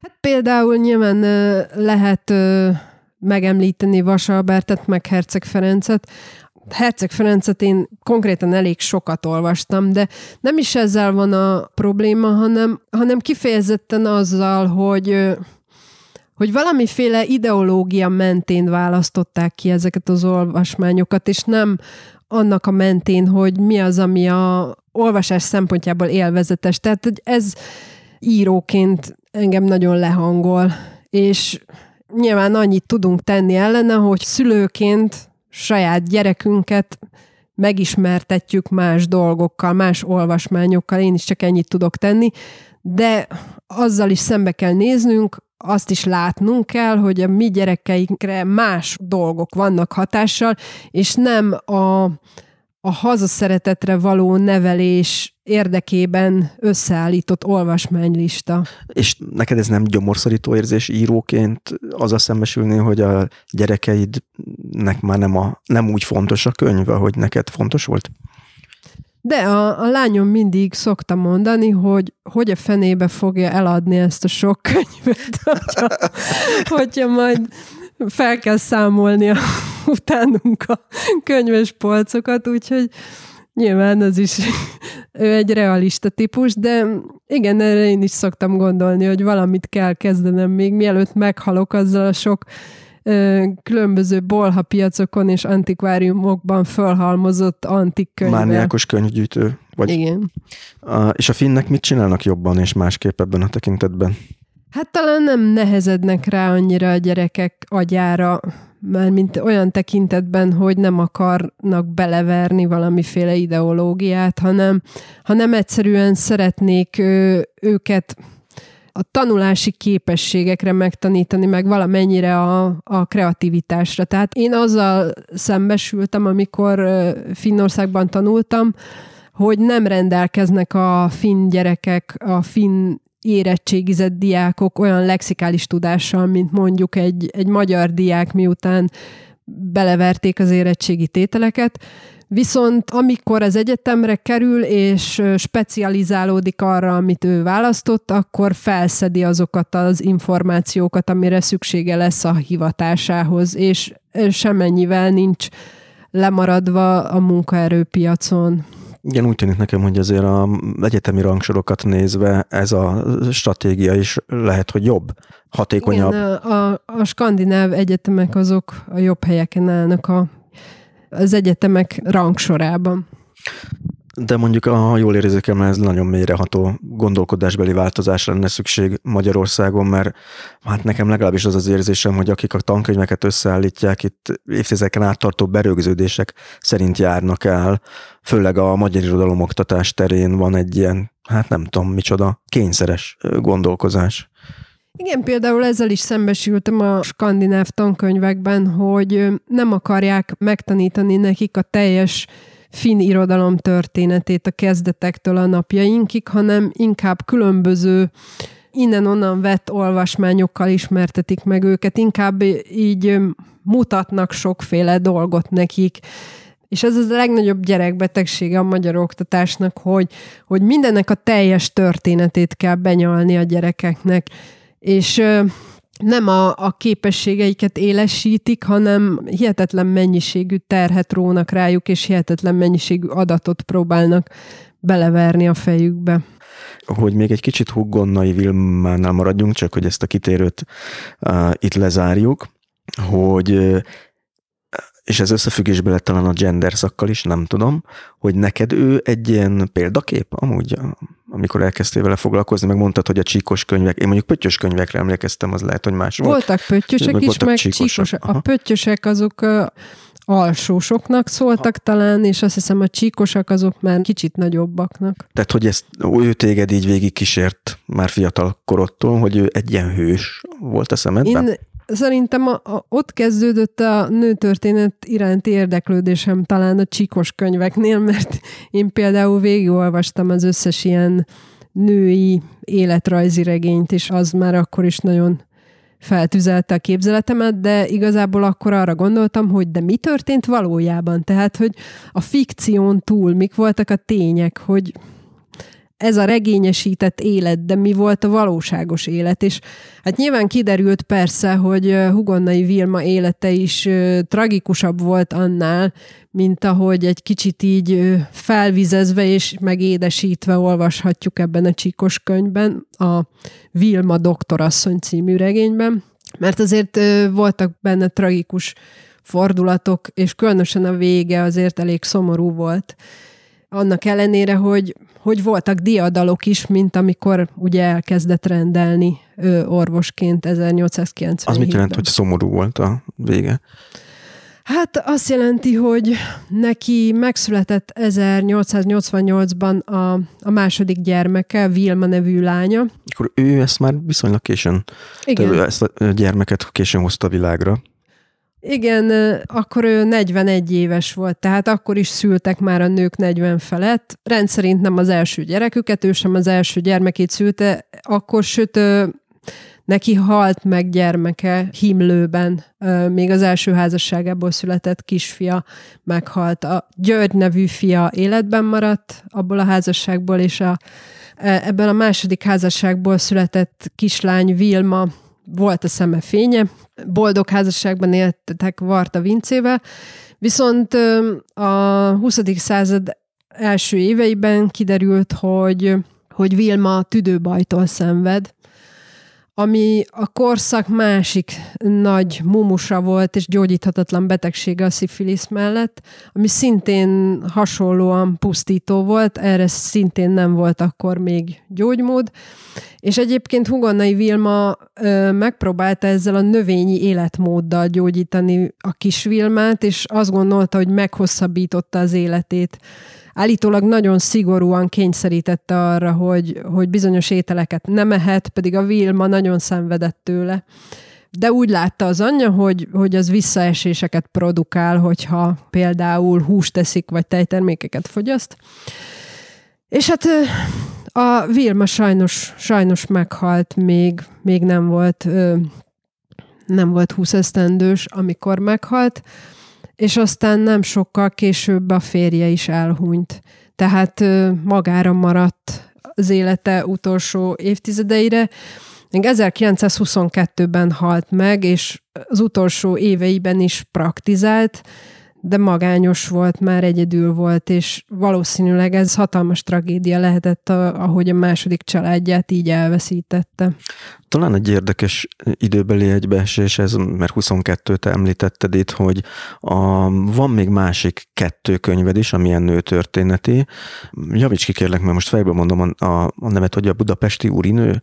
A Budapesti úrinő magánélete és a modern Budapesti úrinő. Igen, és a modern Budapesti úrinő talán pont a háború utáni a 20-as évekkel foglalkozik, és abból kiderül, hogy tulajdonképpen ez a fajta hőskor, amit a Hugonnai Vilma képviselt, ott kezdett el tömeges életmodellé válni, hogy nők elkezdhettek dolgozni, hogy voltak nők, vagy több nő is akadt már, aki a saját egzisztenciáját megteremtette. Ezt csak azért mondom el, mert talán arra még nem tértünk ki, hogy a 19. század végén, a 20. század elején ez a könyvedből kiderül, azért a Hugonai Vilma ugye egy úttörő volt, kivétel volt, de a majdnem kivétel nélkül az összes nőnek a házasság az a gazdasági társulást jelentett, tehát hogy nem volt önálló karrierje, élete, stb. És ez a háború után úgy tűnik elkezdett megváltozni.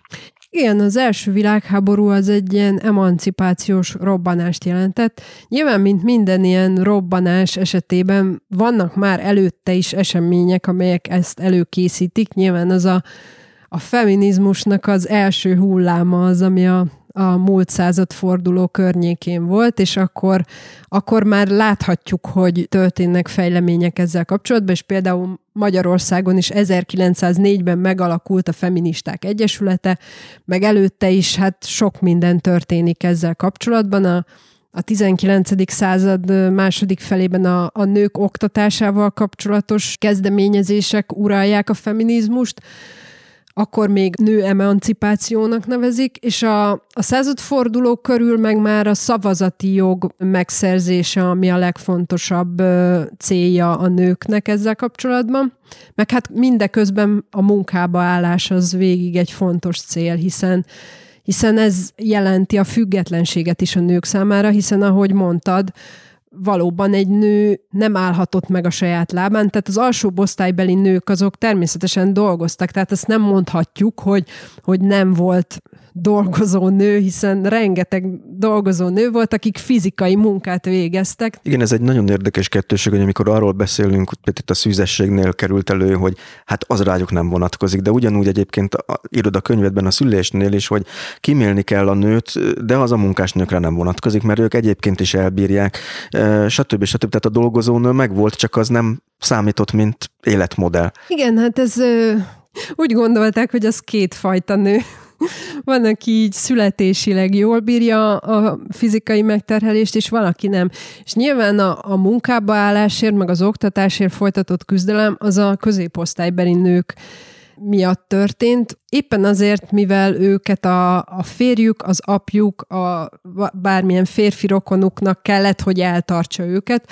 Emiatt nyilván a férfiakra nagyobb súly nehezedett, de a nőkkel pedig megtörténhetett ezekkel a nőkkel, hogy valami miatt éppen őket nem tartotta el senki. Lehetett ez egy családi tragédia is mondjuk, hogy mondjuk egy nő megözvegyült, elvesztette a férjét például, vagy valaki elvesztette az apját, még mielőtt jól férhez mehetett volna, stb. stb. Tehát kellett valami, egy bajba kerülő úrinő kezébe, amivel kenyeret kereshet magának egy ilyen szituációba, vagy hogyha nem tud elkelni a házassági piacon valami miatt. És akkor nyilvánvalóan a középosztálybeli nő számára azok a hivatások voltak kívánatosak, amelyek ilyen magasabb kvalifikációt jelentettek, tehát amelyek tanulással megszerezhető képzettségek voltak. Amikor azt mondjuk, hogy úrinő, ugye akkor itt a középosztályra gondolunk, mert ugye ez egy olyan kategória, hogy minden, ami nem cseléd és fizikai Igen, az munka. úrinő az eredetileg azt jelentette, hogy akinek nem kell dolgozni. És volt itt egy nagy harmadik kategória is, ami egy egyre bővülő kategóriává vált, a, azok a nők, akik hát úgy döntöttek, hogy nem szeretnének gyereket vállalni, vagy azért, mert a szexuális orientációjuk nem heteroszexuális volt, de ez volt a, talán a kisebbik halmaz, hanem nagyobb részt azok, akik másként képzelték el az életüket. És ebből ez az elején e, szinte betegség számba menő késztetésnek számított, ha jól olvastam ki. A ez elképzelhetetlen dolog volt, és szerintem nem is nem is fogalmazta meg ezt így talán senki akkor, hogy ő nem szeretne gyereket. Ezt, ez nagyon érdekes dolog, mert ezt szerintem most kezdik a nők kimondani, akik így éreznek. És most is tabunak számít. Amikor beszélek olyan nőkkel, akik ezt választják, akkor ők mindig arról számolnak be, hogy mennyire néznek rájuk, és mennyi... Ma is megszólják? Ma is, igen. És érdekes mondom, ne, nekem ugye van egy 17 éves lányom, és ő, ő révén tájékozódom a fiatalság gondolatairól, és akkor ő például elmeséli nekem, hogy most már a vele egykorú lányok sokszor ezt így ki is jelentik, hogy nem akarnak gyereket. Emlékszem, hogy az én generációmban ezt senki nem mondta volna ki, még akkor sem, ha így gondolja, és hát nyilván a 19.-20. század fordulóján meg pláne nem mondta ki ezt egy nő, hogyha így is gondolta. Tehát az egy szörnyetegnek gondolták volna, aki nem akar gyereket. A nemzet halál elősegítőjeként. Igen. Akkor most ugorjunk egy jó nagyot, ha már itt előkerült a 17 éves lányod és a mai kor. Hát, hogy nagyon adja magát itt az összehasonlítás, hogy mi történt száz év alatt, és mi nem történt száz év alatt, és ezért utaltam a, az első kérdés, hosszúra nyúlt első kérdésben arra, hogy nekem nagyon izgalmas volt összehasonlítani, mert sok mindent megértettem belőle, vagy, vagy valamit megsejtettem, inkább úgy mondom, mert nagyon nagy képű lenne azt mondani, hogy megértettem. De hogy női életstratégiákban, ugye most mondhatjuk azt, hogy az a fajta Hugonai Vilma féle életstratégia, hogy hivatást választ a nő, legyen az egy orvosi hivatás, vagy legyen akár csak annyit jelent, hogy, hogy munkába áll, ugye ez lett a természetes, sőt eljutottunk oda, hogy ha nem áll munkába, akkor éhen hal, a család, mert két keresőre van Igen. kitalálva a gazdaság. De a lényeg az, hogy, hogy, hogy igazából ez megvalósult. Mégis azt érzi az ember, a mai nők mondjuk Facebook bejegyzéseit olvassa, vagy, vagy női irodalmat olvassa, ha van ilyen, hogy nehéz megítélni azt, hogy boldogabbak lettek-e a nők, vagy sem. Nem tudom, hogy ez egy női szemmel hogy néz ki. Ez lehet egy ilyen összehasonlítást tenni. És hogy nem az emancipáció ellen beszélek, csak egy érdekes, a problémának talán egy más nézőpontjából. A történelem vagy a társadalmi fejlődés az nem, valószínűleg nem arról szól, hogy hogy egyre boldogabbak leszünk, hanem arról szól, hogy átalakulnak a problémáink, és és szerintem egyszerűen ennyi történt, hogy mások a problémáink. Tehát hogyha beleolvasunk ebbe a könyvbe, ebbe az a lányok és asszonyok aranykönyvébe, akkor nyilvánvalóan kiderül, hogy egy csomó minden nem létezik már, nem probléma már, egy csomó minden ugyanúgy megmaradt. Ilyen például az, hogy hogy mondjuk a, a nők testével kapcsolatos sztereotípiák, azok nagyrészt megmaradtak, de például a, a gyerekvállalással kapcsolatos dolgok átalakultak, mert ö, például a 19. század végén sok nő számára az volt a legnagyobb probléma, hogy, hogy ne essen teherbe. És most ö, sokkal inkább az a, az a legnagyobb probléma, hogy hogyan essen teherbe. Ez sokkal sokkal erősebben meghatározza a jelenlegi nyomorúságunkat a teherbeeséssel kapcsolatban. A munkával kapcsolatban meg akkor az volt a hatalmas dilemma, hogy akkor hogyan lehetne kilépni a családból, hogyan lehetne a nyilvánosságba kilépni, a munkavilágába, az oktatás világába kilépni, és most az ezzel kapcsolatos probléma az, hogy miután kiléptünk, hogyan tudjuk megoldani azt, hogy több területen is helytálljunk, tehát a munkavilágában is, és a családban is, és hát nyilván az is ezzel kapcsolatban egy fontos dilemma, hogy, hogy a férfiak számára ez miért nem dilemma, még mindig. Te azt érzed, hogy nem? Hát sokszor nem. Tehát nyilván persze ez attól függ, hogy nem lehet általánosítani, mert nagyon sokféle férfit ismerek én is, és ismerek olyanokat, akik például egészen közelről a saját férjem is olyan, aki osztozik velem a, a problémákban, amennyire lehet, és a háztartás terheiben is. Ugyanakkor nyilván olyanokat is ismerek, akik kényúrként viselkednek a családjukban továbbra is. Tehát a, nagyon leegyszerűsítem, akkor mondhatom azt, hogy a nőknek meglett az a joga, hogy munkába álljanak, hogy hivatást, karriert építsenek akár. Egyébként az egy külön kérdés lehet, hogy ez a karriert építő nő, ez miért lett ilyen szó még ma is, tehát ez egy érdekes dolog, hogy ez, ez is olyan sátáni, mint a gyereket nem vállaló nő. De a lényeg az, hogy nagyon sok esetben megkapták a lehetőséget, de megmaradt az a kötelességük is, hogy egyedül lássák el a háztartását, tehát megduplázták a, a feladataikat ezzel. Nem fejlődött mellé a férfiúi érzékenység az, hogy ez akkor a férfiak részéről is egy másik életstratégiát követel?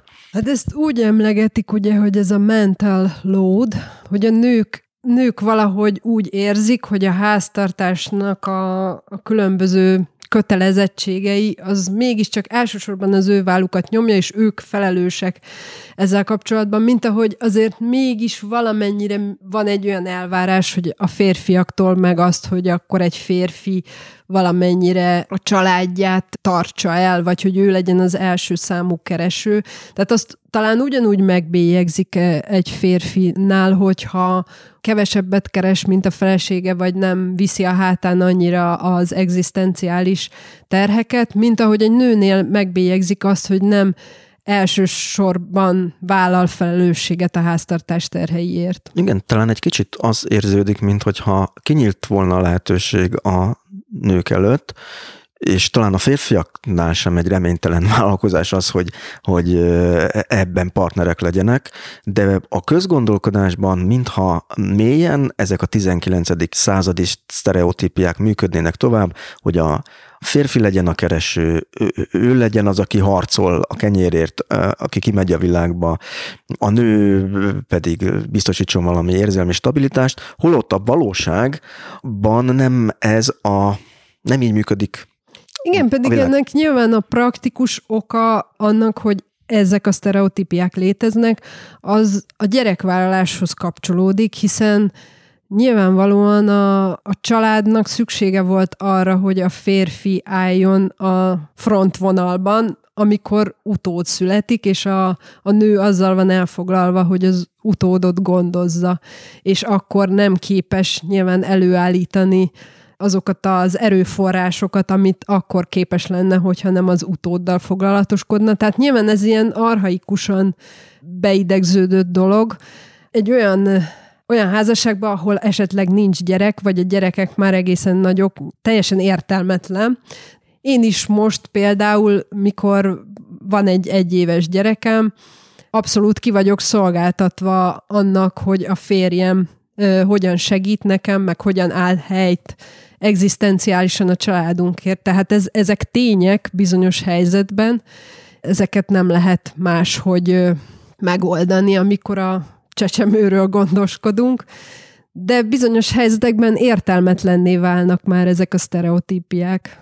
Ez nagyon izgalmas, amit mondasz, mert az jutott eszembe, hogy nem lehet, hogy az emberi elme nem tudta követni itt a technológiai változást, mert talán a könyvedben is idézel egy korabeli hát nem tudom ki írta ezt, talán újságíró volt, talán nem, majd kijavítasz, aki arról elmélkedett, hogy egy nő életéből hány évesik ki azzal, hogy menstruál.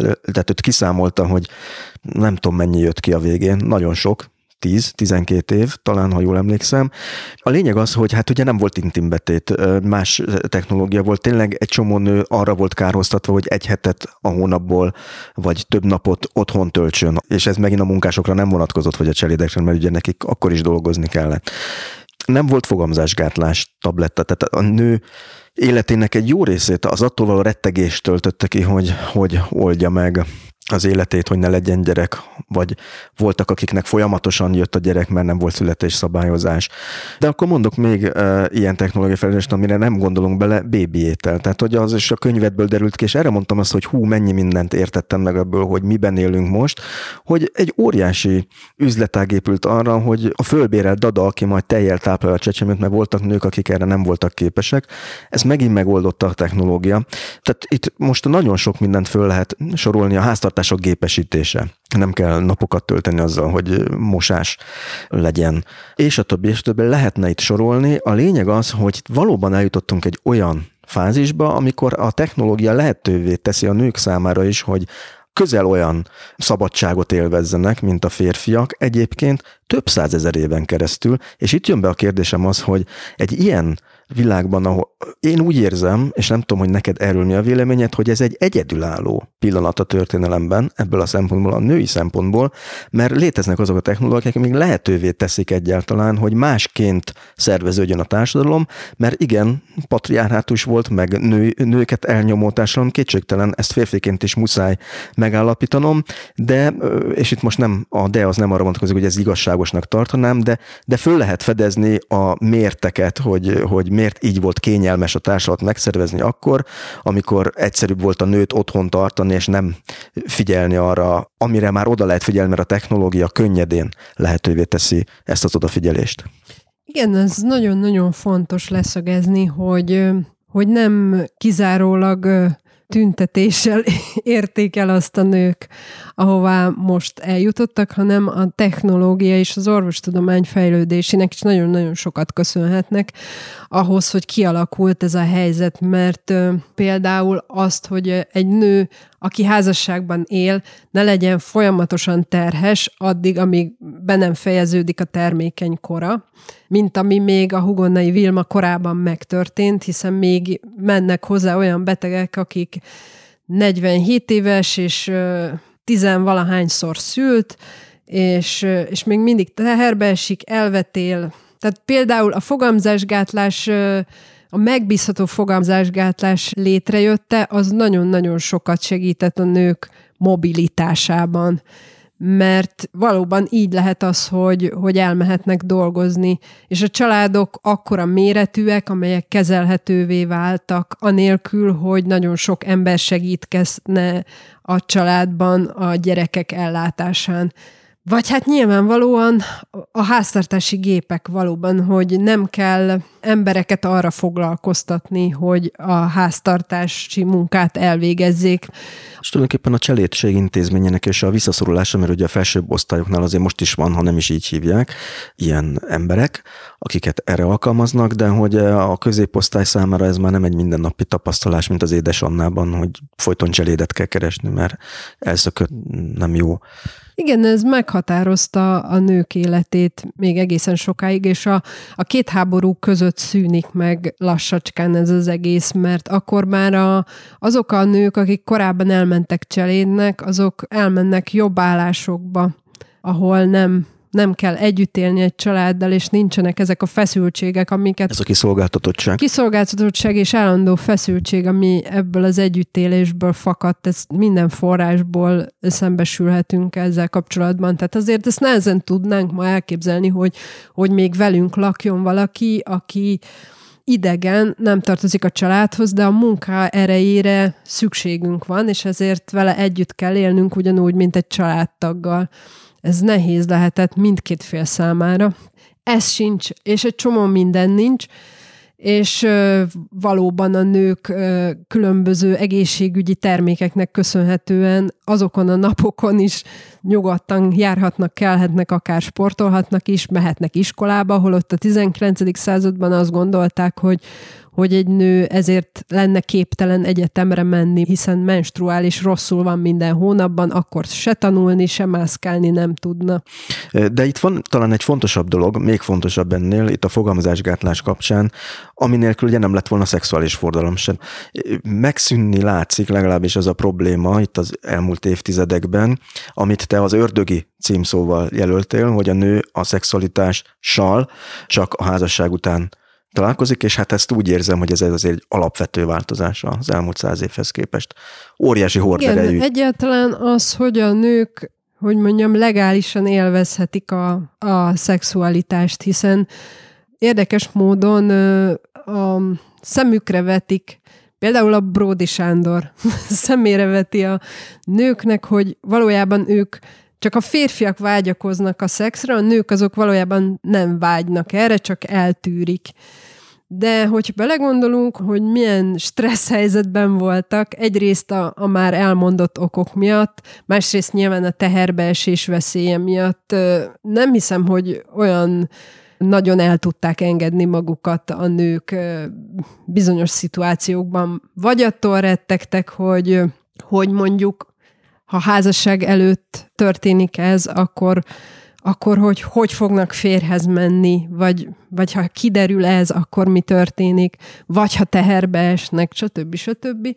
Házasságon belül szintén, hogyha már megvan az elegendő számú gyerek, tehát ez így nehéz... Felszabadultak lenni ilyen Igen, helyzetben. és nehéz elképzelni, hogy, hogy mennyire más helyzet lehet számunkra, nehéz ezt már elképzelni, hogy begörcsölhettek, és akkor miért várták volna el tőlük, hogy, hogy ők olyan gondtalanul belevetik magukat ebbe a dologba, bár ugye meg kell jegyezni, hogy némely férfiak sem voltak nyugodtak ilyenkor bizonyos helyzetekben. Nekem azért is volt nagyon érdekes párhuzamosan olvasni a a Lányok és Asszonyok aranykönyvével egy másik könyvedet, amit talán azelőtt egy évvel jelent meg, az Egyformák vagytok. 2017-ben. 2017-ben a Kokasz 2. Mert hogy az, mintha a mai nőknek a dilemmáiról szólna, és engedd meg, hogy felolvassak egy részletet, nagyon rossz felolvasó vagyok, de csak az, hogy tudjad, hogy mire gondolok, amiben ott két hősnő szemszögében látjuk a mai problémákat, és az egyikük így beszél, hogy 14 éves korunkig a szerelem célját a házasság keretein belül képzeltük el. Egy életre egyetlen férfit küldenek fentről, aki azért érkezik, hogy örökre maradjon, hőstettet hajt végre, de azután is izgalmak forrása, mint a hatalom és a bölcsesség lettéteményese. Bizalomgerjesztő mosoly, erős csukló, de deréktől lefelé nem létezik. Az élet hosszú távon úgy alakul, mint a háború és béke epilógusa, csak pár helyen szükséges személyre szabott javításokat eszközölni. 40 évesen négy gyerek után is jól konzervált jó nők vagyunk, férjünk misztikus okokból tisztelettel övez és imád bennünket minden fasza. Ezután csak jött a pofánkba a többi modern mocsok, rózsavízizű vizet nem ittunk többet, mindent megkeserített a freudista métej, minek csókolózni, ha kefélni is lehet. Aztán már csak ilyen mondatok röpködtek a levegőben, gyere fel hozzám, megmosom a hátadat, mézet nyalogatnék a kis csuprodból, az én kis kalapácsom betörni az izgató üvegedet. Persze mi is meghallgattuk ezeket az egyszerű mondatokat, amelyeket nők úgy szeretnek hallani, és mindenre fény derült. Mire elmúltunk 23, már csak flegmán piszkáltuk le a metszőfogunkra tapadt pisztácia héjat, a nyíltan céloztak a nemiségünkre, és nem kaptunk szívrohamot, ahogyan tíz évvel korábban tettük volna.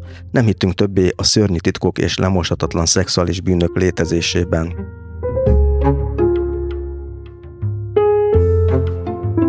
Um, egy kicsit hosszú volt az idézet, de talán érzékeltettem, hogy nekem úgy tűnt, hogy van benne valami illúzióvesztés is. Nem csak, nem csak annak az öröme, hogy ezt megélhetjük. Miért nem felhőtlen az öröm a változásunk miatt? Igazából ez egy nagyon bonyolult kérdés, azt hiszem, hogy mondjuk hogyan látjuk most a szexualitást a mai társadalomban, ahhoz képest, hogy milyen volt mondjuk akkor, amiről beszéltünk a századfordulón, hogy, hogy teljes tudatlanság, és aztán hirtelen szembesülés, stb. a férfiak számára egy másfajta beavatás, mint a nők számára.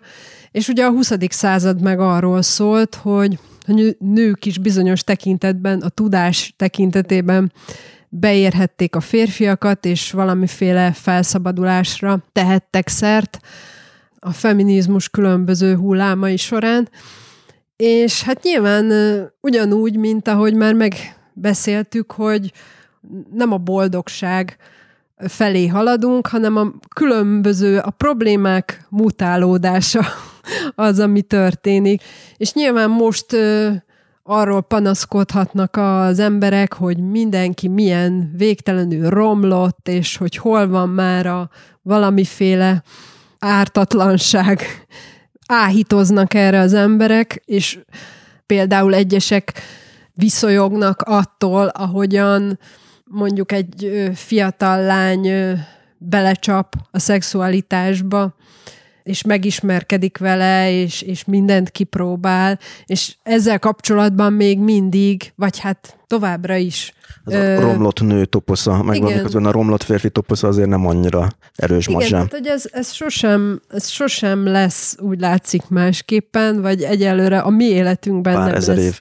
nem lesz másképpen, hogy a nőktől még mindig nagyon rosszul veszik a, a tapasztalatokat, és a férfiaknál ezt mindig jóvá írják, és azt is érezhetjük, hogy hogy ezt félelmetesnek találják esetleg a férfiak, bizonyos férfiak. Nyilván itt sem általánosíthatunk, hogy egyes férfiak ezt félelmetesnek találják. Egyébként én mondjuk azzal szembesültem, amikor ez a regény megjelent, hogy sok megjegyzést kaptam ezzel kapcsolatban, hogy hogy ezek a nők, akik a főszereplői ennek a regénynek, különösen az egyikük, az Elza, akiről mondjuk azt mondják, a, azt írták a kritikusok erről a két női főhősről, hogy a szent és a kurva megszemélyesítése, tehát hogy ők egy ilyen kontrasztot képviselnek, és én meg arra gondoltam, hogy, hogy miért lenne egyikőjük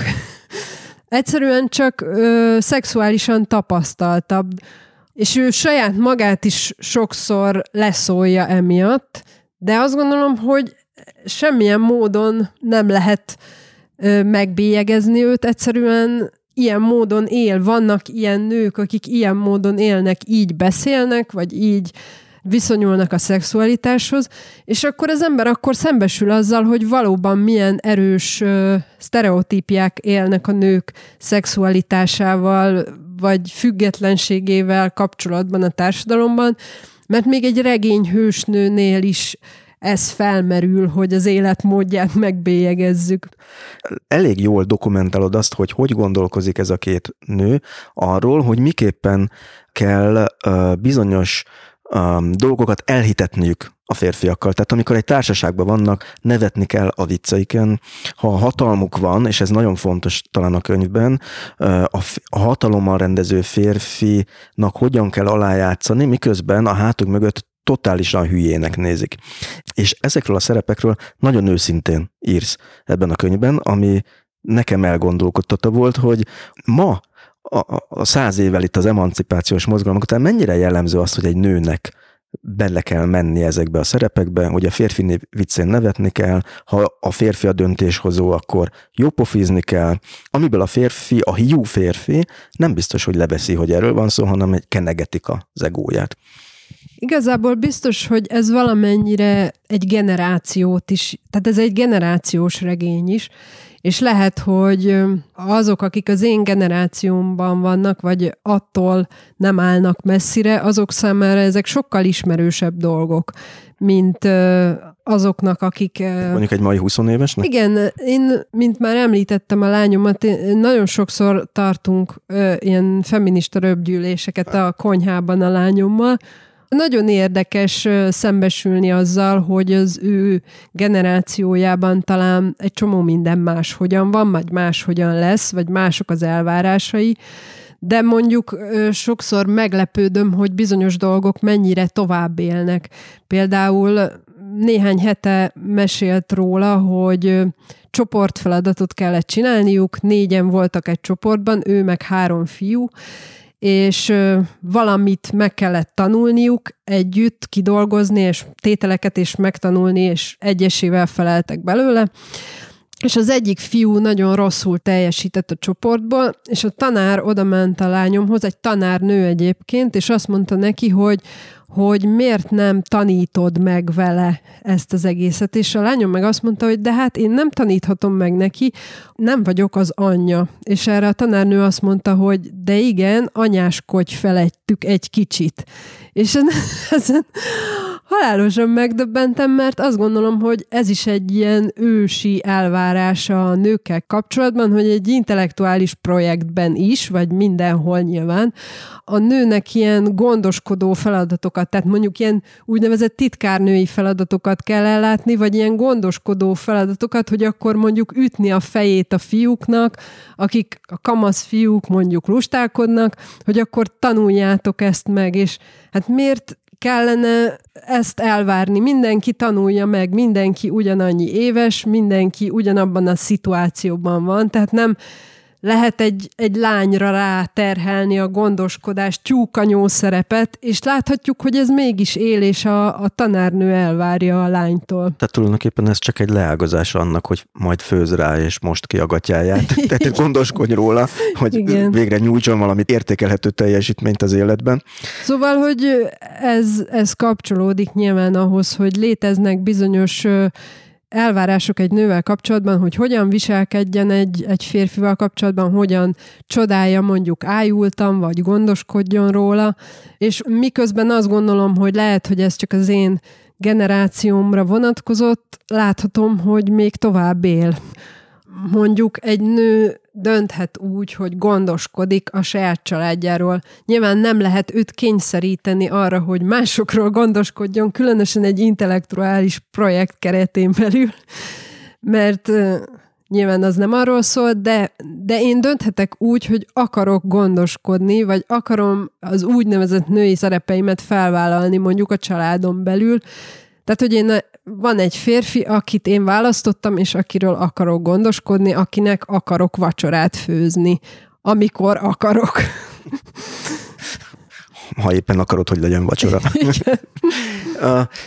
Ez nem teszi egyébként kilátástalanul bonyolultá a párkapcsolatokat abból a szempontból, most próbálok így kicsit számolni. Tehát... Hát arra gondolok, hogy, hogy nyilván a párkapcsolatoknál az lehet a fontos, hogy azok, akik együtt vannak, azoknak kiegészítsék egymást a szerep elvárásai, hogy egyezzen az értékrendük ezekkel a kapcsolatban, hogy ki mit vár el. Tehát nyilván, hogyha mindketten úgy gondolkodnak, hogy 50%-osan megosztják a terheket mindenben, akkor, hogyha mindketten így vélekednek, akkor az tökéletes, de akadhat olyan felállás, ahol úgynevezett tradicionális, bár ki tudja ma már mit nevezünk tradicionálisnak, hiszen annyiféle tradíció van, és annyiféle család van, de mondjuk nevezzük úgy, hogy mondjuk ilyen tipikus női szerepeket visz a nő, és tipikusan férfi szerepet visz a férfi, akármit jelentsen ez, hogyha ők így egyeznek meg, az is tökéletes együttélés Tehát akkor lehet. ne kezdjenek el dörömbölni a feministák az ajtón, hogy már pedig így nem élhetsz. Szerintem mindenki a, a magánéletét a saját igényei szerint szervezze meg, és hogyha ha ezzel ő elégedett, akkor, akkor rendben van. Hogyha ez valami hiányérzetet kelt később benne, akkor az is az ő problémája. Az biztosan segít, hogyha mindenféle irányban tájékozódunk, és mindenféle szereppel megismerkedünk, vagy empatikusak vagyunk. Tehát az empátia az, az sokat segíthet a, a párkapcsolatban, hogyha csak egyáltalán a, a partnerünk helyzetébe igyekszünk belehelyezkedni. Itt érzek egyébként egy bizonyos fajta, hát hogy mondjam, talán a hátrány az nem jó szó, hiányt a férfiak részéről elsősorban, hogy azt érzem legalábbis férfiként, és lehet, hogy nem biztos, hogy igazam, mert lehet, hogy nőként meg pont másképp látszik, hogy a női közösségek ebből a szempontból jobban funkcionálnak. Tehát ha látom, ugye nektek is van talán egy ilyen női estetek most a Miss Colombo, Miss Colombo de ez, ez csak egy kiragadott példa, mert nagyon sok ilyen működik, ahol nők megbeszélik talán pont azért, mert hogy nagyon sokáig alávetett helyzetben voltak, és ezek a női közösségek jobban működnek sors közösségként, mint a férfiaknál, de a férfiaknál sokkal kevesebb ilyet látunk, nem beszélnek, mi nyomasztja őket, nem találják meg ezeket a férfi közösségeket, és ez úgy érzem, hogy, hogy kezd elég nagy problémává válni férfiaknál. Érdekes, hogy ezt mondod, mert a legutóbbi esten, a legutóbbi Miss Kalambó live-on pont a barátság volt a téma, és pont arról beszélgettünk, hogy miért olyan nehéz a nők számára a női szolidaritás, úgyhogy Akkor csak rosszul nők, látom. nők meg egy kicsit máshogyan gondolják. Egyébként szerintem a, a nők között is nagyon sokáig van erős rivalizálás, de egy bizonyos életkor felett ez könnyebb lesz szerintem. Én is azt érzem, hogy most sokkal jobban tudok együttműködni más nőkkel, mint fiatalabb koromban. Lehet, hogy ez a korszellem is valamennyire, de azt gondolom, hogy a saját életkoromból adódóan is az van, hogy hogyha végignézek a dolgokon, amiket most csinálok, az nagyon sok más nőkkel való együttműködés és eredményes munka. És ez mondjuk 20 éves koromban nem ment volna ennyire hatékonyan.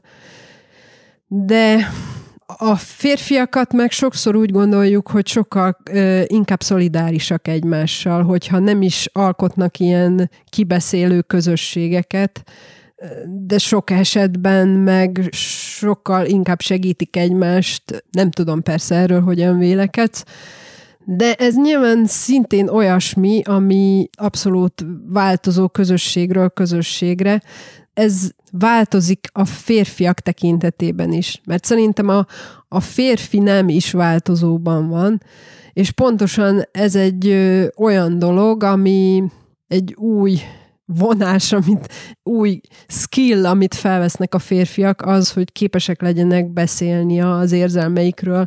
Tehát például, hogyha belenézek a, a századfordulós könyvekbe, akkor ott kifejezetten azt látom, hogy, hogy arra oktatták a már a kisfiú kortól a, a fiúgyerekeket, hogy tartsák magukba a sérelmeiket, érzelmeiket, ne beszéljenek róla, ne sírjanak, stb. stb. Ez egy fontos része volt a nevelésnek, és a nők számára meg megengedett volt az érzelmek kiadása már akkor is sokkal inkább. Nyilván akkor is azért volt valamiféle fegyelmezés, de a női könnyek azok hullhattak. És most azt gondolom, hogy a férfiak is, tehát nem, nem így nevelik most már a fiúkat. És valószínűleg én se így fogom nevelni a most egyéves kisfiamat, hogy nem szabad sírni, hogyha szeretne sírni.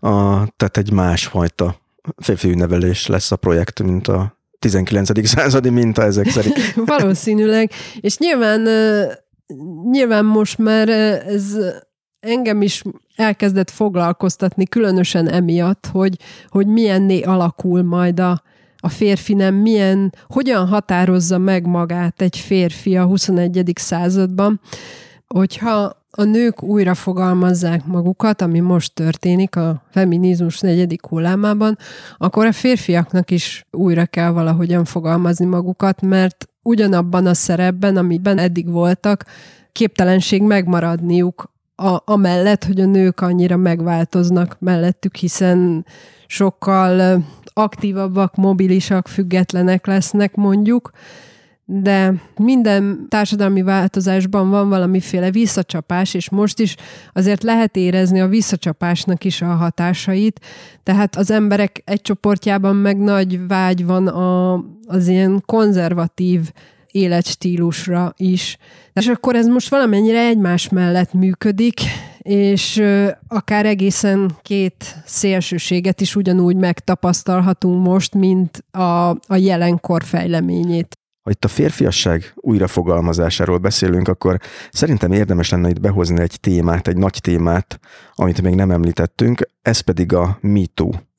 Annál is inkább, mert én legalábbis úgy érzem, hogy a regényedben, az egyformák vagytokban azért megjelenik ez a probléma is. Egy idevágó, rövid részletet fel is olvasnék most a könyvből.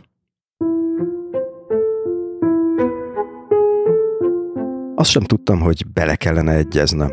Csak azt, hogy ha nem teszem meg, összenő a pinám, ha megteszem, kurva vagyok, így a kettő között kell az érzékeny egyensúlyt kidolgozni, ez akár életre szóló küldetés is lehet. Mikor erre évtizedekkel később visszagondoltam, álmélkodva állapítottam meg, hogy ifjúkoromban több társammal egyetemben és egy időben folytatólagos és sorozatos szexuális abúzus áldozatául estem. Akkoriban természetesnek, noha meglehetősen kellemetlennek éreztem. De sok minden mást is kellemetlennek tekintettem, amit az élet vele járójának mondtak, mint a koránkelést, a mosogatást, a szörtelenítéskor érzett fájdalmat, így egy pillanatra sem ébredt bennem gyanakvás, hogy ennek különleges jelentősége van.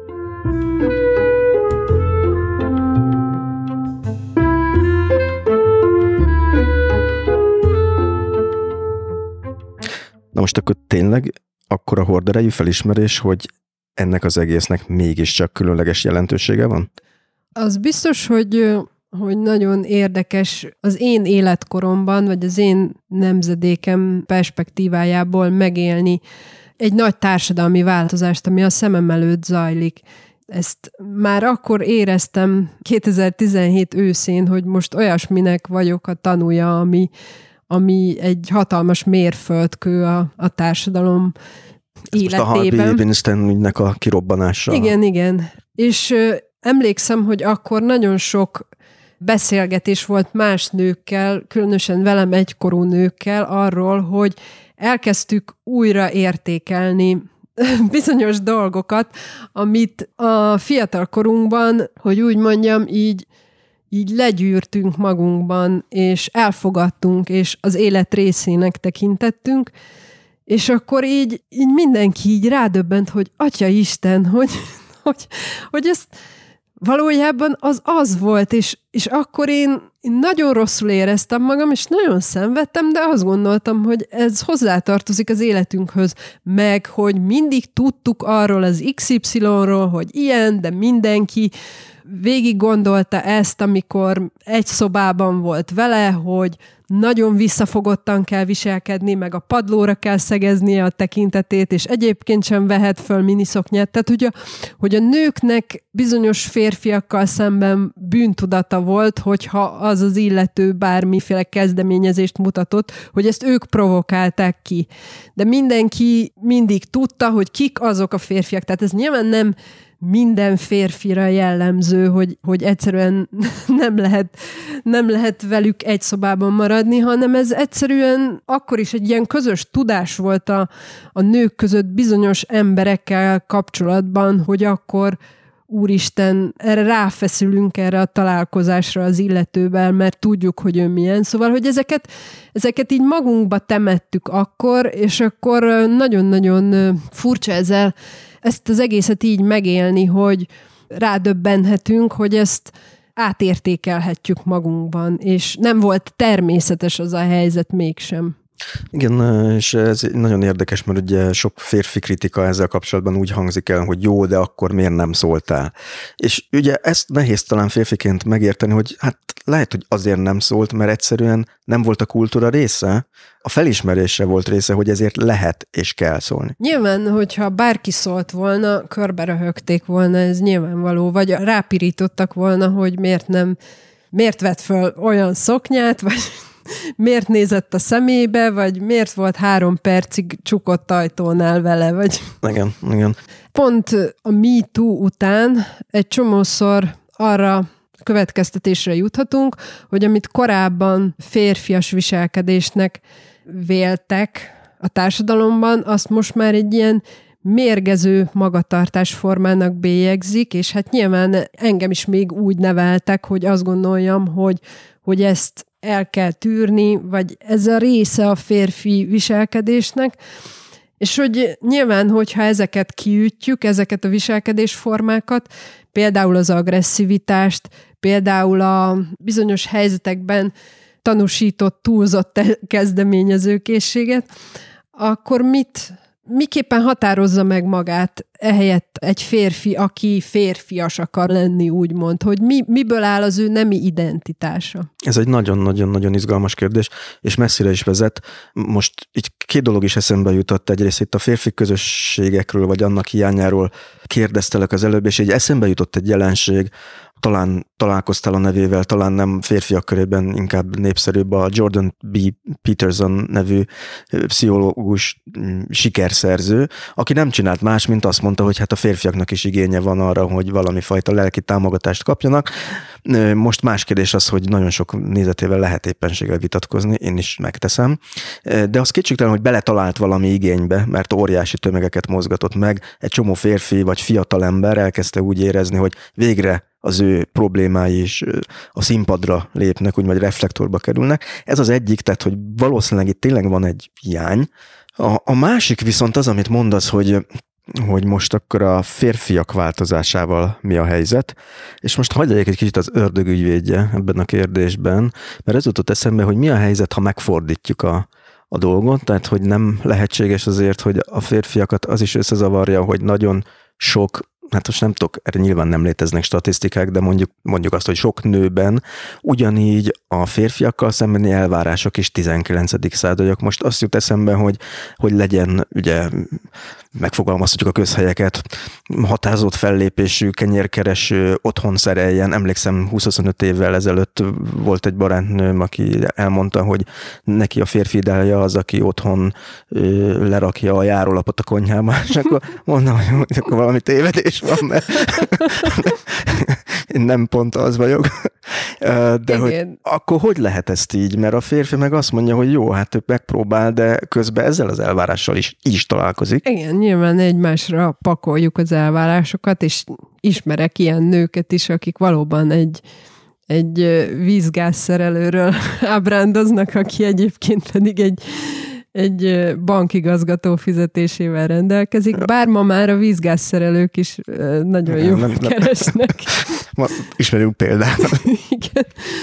Úgyhogy azt hiszem, hogy ezzel kapcsolatban az egyetlen dolog az, hogy rendelkezni kell megfelelő mennyiségű intelligenciával és empátiával egy párkapcsolatban, meg hát nyilván azért valóban a kor elvárásait is észben kell tartani, hogy, hogy az ilyen török pasa típusú férfi és a hercegnő típusú feleség, azok gondolják át a, a... De mi van, ha egymásra találnak? Igen. az se szokott mindig jól elsülni. Um, de most van itt még egy kellemetlenebb kérdés ezzel kapcsolatban, és igazából nem akarlak rábírni tudományos állásfoglalásra, csak motoszkál bennem, mert ugye a tudomány ebben a kérdésben nem nagyon tud mit mondani, egyszerűen nincsenek erre megfelelő adatok, úgy érzékelem, de hogy mi van, hogyha a nő és férfi szerepeknek vannak nemileg megváltoztathatatlan biológiai gyökerei is. Tehát, hogy nyilván itt most bizonyos keretek között beszélgetünk, és nem azt jelenti, hogy ne lenne értelme egyenjogúságra törekedni, de például a korábban általam idézett Jordan B. Peterson, kanadai pszichológus, aki, akit főleg konzervatív fiatal férfiak nagyon kedvelnek egyébként emiatt, olyan statisztikákat idéz, hogy hát ugye van ez a pszichológiai személyiség tipizálás, ez a Big Five, és abban van két tulajdonság, a barátságosság és a, az érzelmi stabilitás, és hogy ebben a statisztikailag a nők e, és a férfiak különböznek,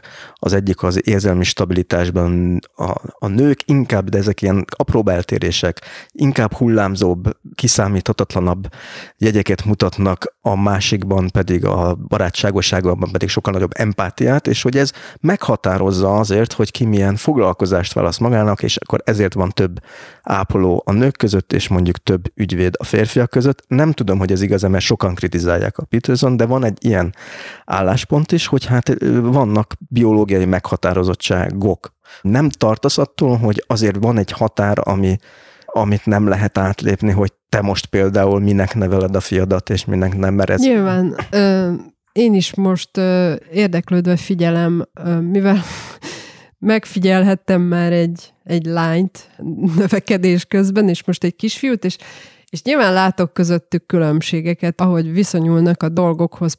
Egyelőre még a, a nemi meghatározódás, vagy a nemi identitás az azt hiszem nem meghatározó például egy egyéves kisfiú életében, és mégis azt látom, hogy más dolgokkal játszik, más, más dolgokkal foglalkozik, máshogy épít kapcsolatot, látom a különbséget egy kislány és egy kisfiú között, és biztosan vannak tendenciák, és vannak kivételek.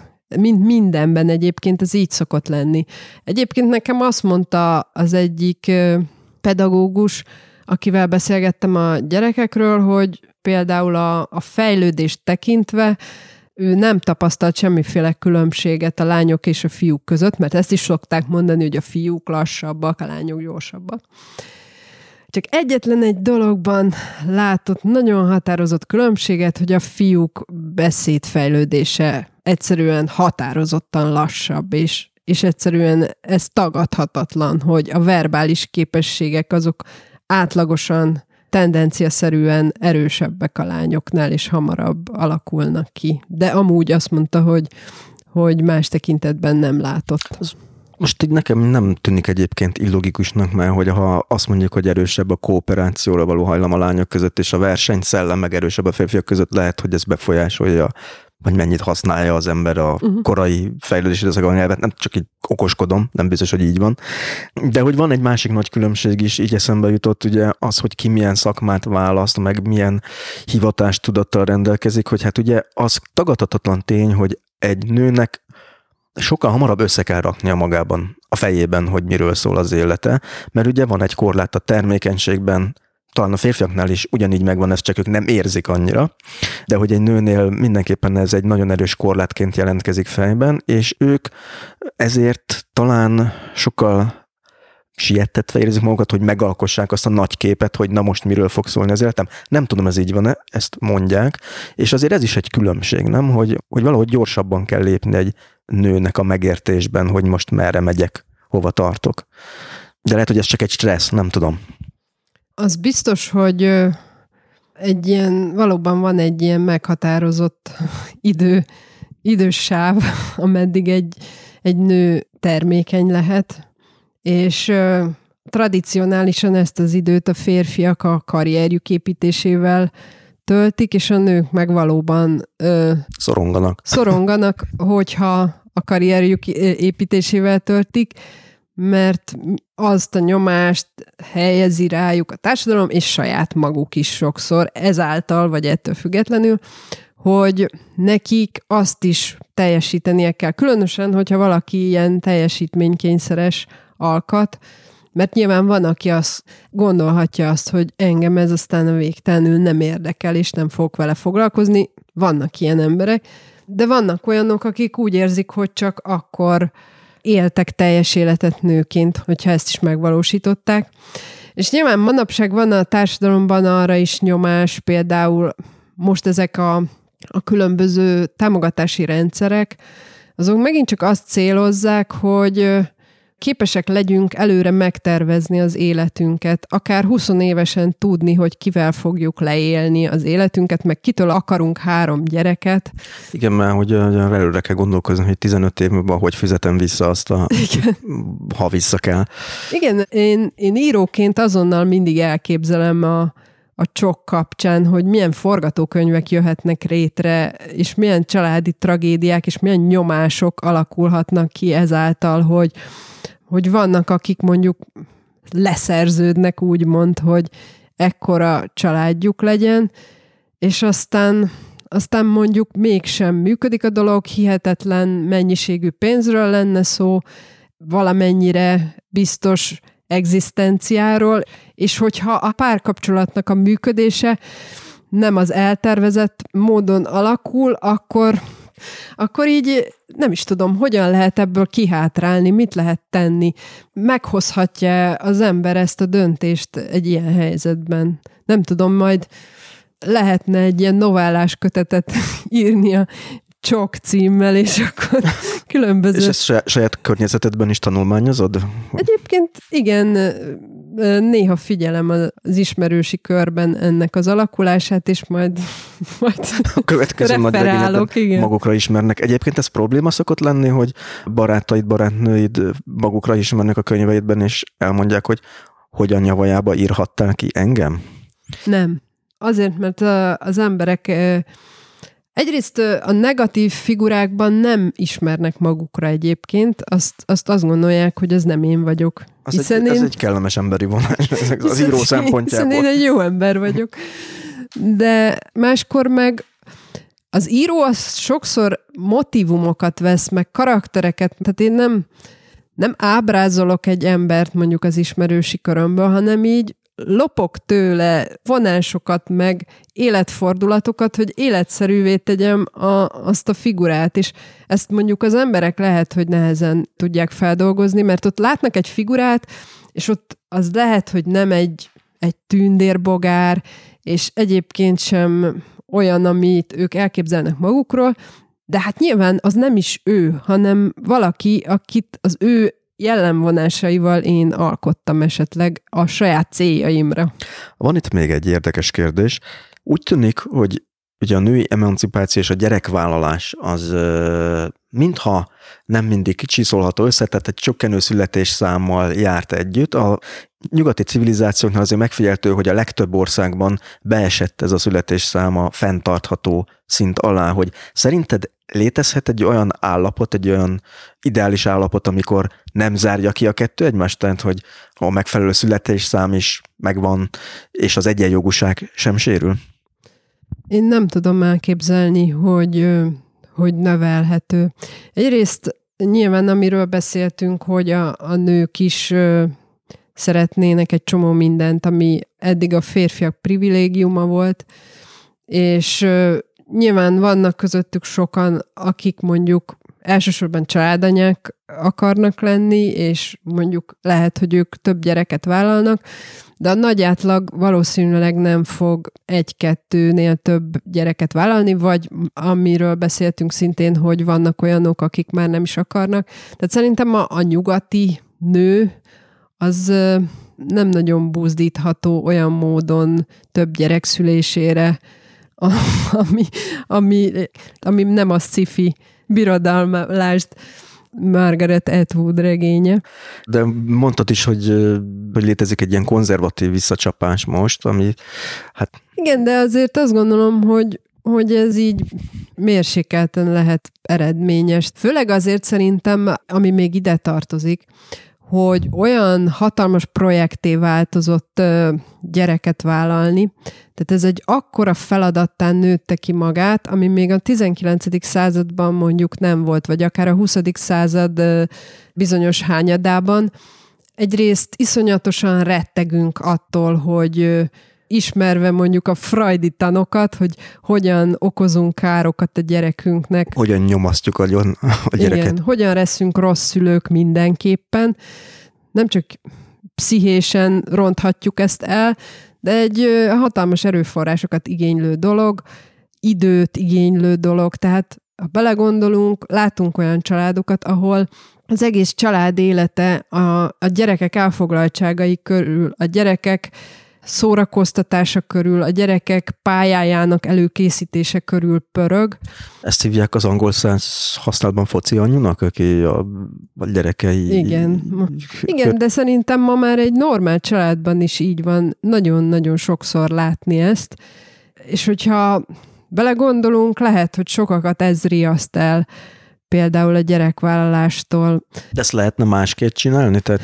Nem, ez a mostani kultúrának ez a része, hogy a gyerek a jövő letéteményese, és olyan valamennyire nyilván mindig gondolták ezt, de mostanra egy olyan hálózat növekedett ki a gyerek tehetséggondozása, lelki gondozása köré, nyilván bizonyos osztálybeli gyerekeknél, hogy ez egy ilyen felmérhetetlen projektnek látszódik. Dr. Spock 3.0.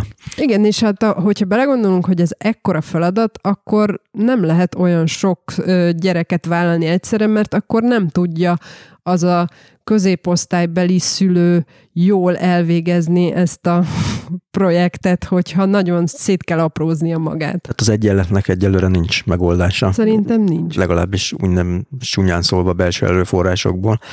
Tehát rá lesz szorulva a nyugati társadalom a bevándorlásra ilyen szempontból, ha csak nem változik meg valami. Lásd Margaret Atwood. Majd ha a koronavírus mindannyiunkat kipusztít, akkor lehet. Hát az új közelegi, az új társadalom, nem tudom, hogy te hogy látod ezt az egész koronavírus ügyet? Hogy ez neked, mint írónak, nekem rögtön az jutott eszembe, hogy hú, hát biztos, ha valaki irodalommal foglalkozik, akkor most van hová nyúlnia. Van, van, vannak olvasmány élményei, ami most irányt mutat, hogy most mibe megyünk bele emberileg, mert nekem a legnehezebb ebben az egészben az, hogy hát most totál nem látom, hogy, hogy ez itt mi. Lehet, hogy az irodalom tudja, ez az érdekes, inkább referenciáim nekem a történelemből vannak, és én sokat írtam is erről. A kommunista Monte Cristóban is például, vagy írtam művelődés történeti kötetet, ami a, a háborús gasztronómiával foglalkozik, a hamis gulyást. Most akkor megint használt veszünk ezeknek. Egyébként érdekes módon, mert interjú felkérésekkel bombáznak az utóbbi napokban, hogy... A háborús konyha. Igen, hogy beszéljek arról, hogy hogy ínség idején hogyan kell vezetni a háztartást. és, és valóban én is elkezdtem ezen gondolkodni, hogy, hogy bizonyos tudást át lehet emelni egy ilyen, egy ilyen szakácskönyvből, vagy hát ez nem szakácskönyv, de egy, egy ilyen, egy ilyen művelődés történeti kötetben benne van az a, az a metodika, amit ilyenkor alkalmazni kell. A kommunista Monte Cristo főszereplője az egy vegetáriánus hentes. A bicsérdista, gyere, szó, hentes, szó volt. Igen, akiről beszéltünk is. És ott is nyilván az életmód kapcsán végeztem kutatásokat, de a, a hamis gulyásban meg kifejezetten a, a háztartás megszervezéséről, az étkezésről, meg a, meg a főzésről van szó. És ez azért lesz fontos tudni ezeket a háborús dolgokat, mert hozzászoktunk egyfajta bőséghez, hogy minden elérhető, és ez most már szűkülni fog.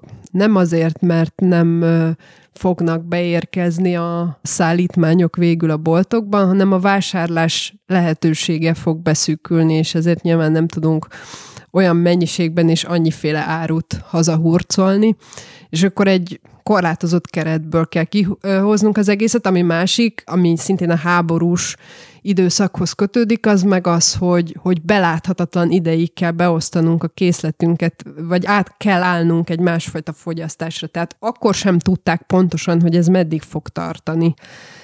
Van egy ilyen füzetkém, amit egy kecskeméti bolha piacon turkáltam, egy 1917-es brit ilyen segítő könyvecske, ismeretterjesztő könyveske, White Foods of Great Britain, ami arról szól, hogy hogyan vadászunk, halászunk és gyűjtögetünk.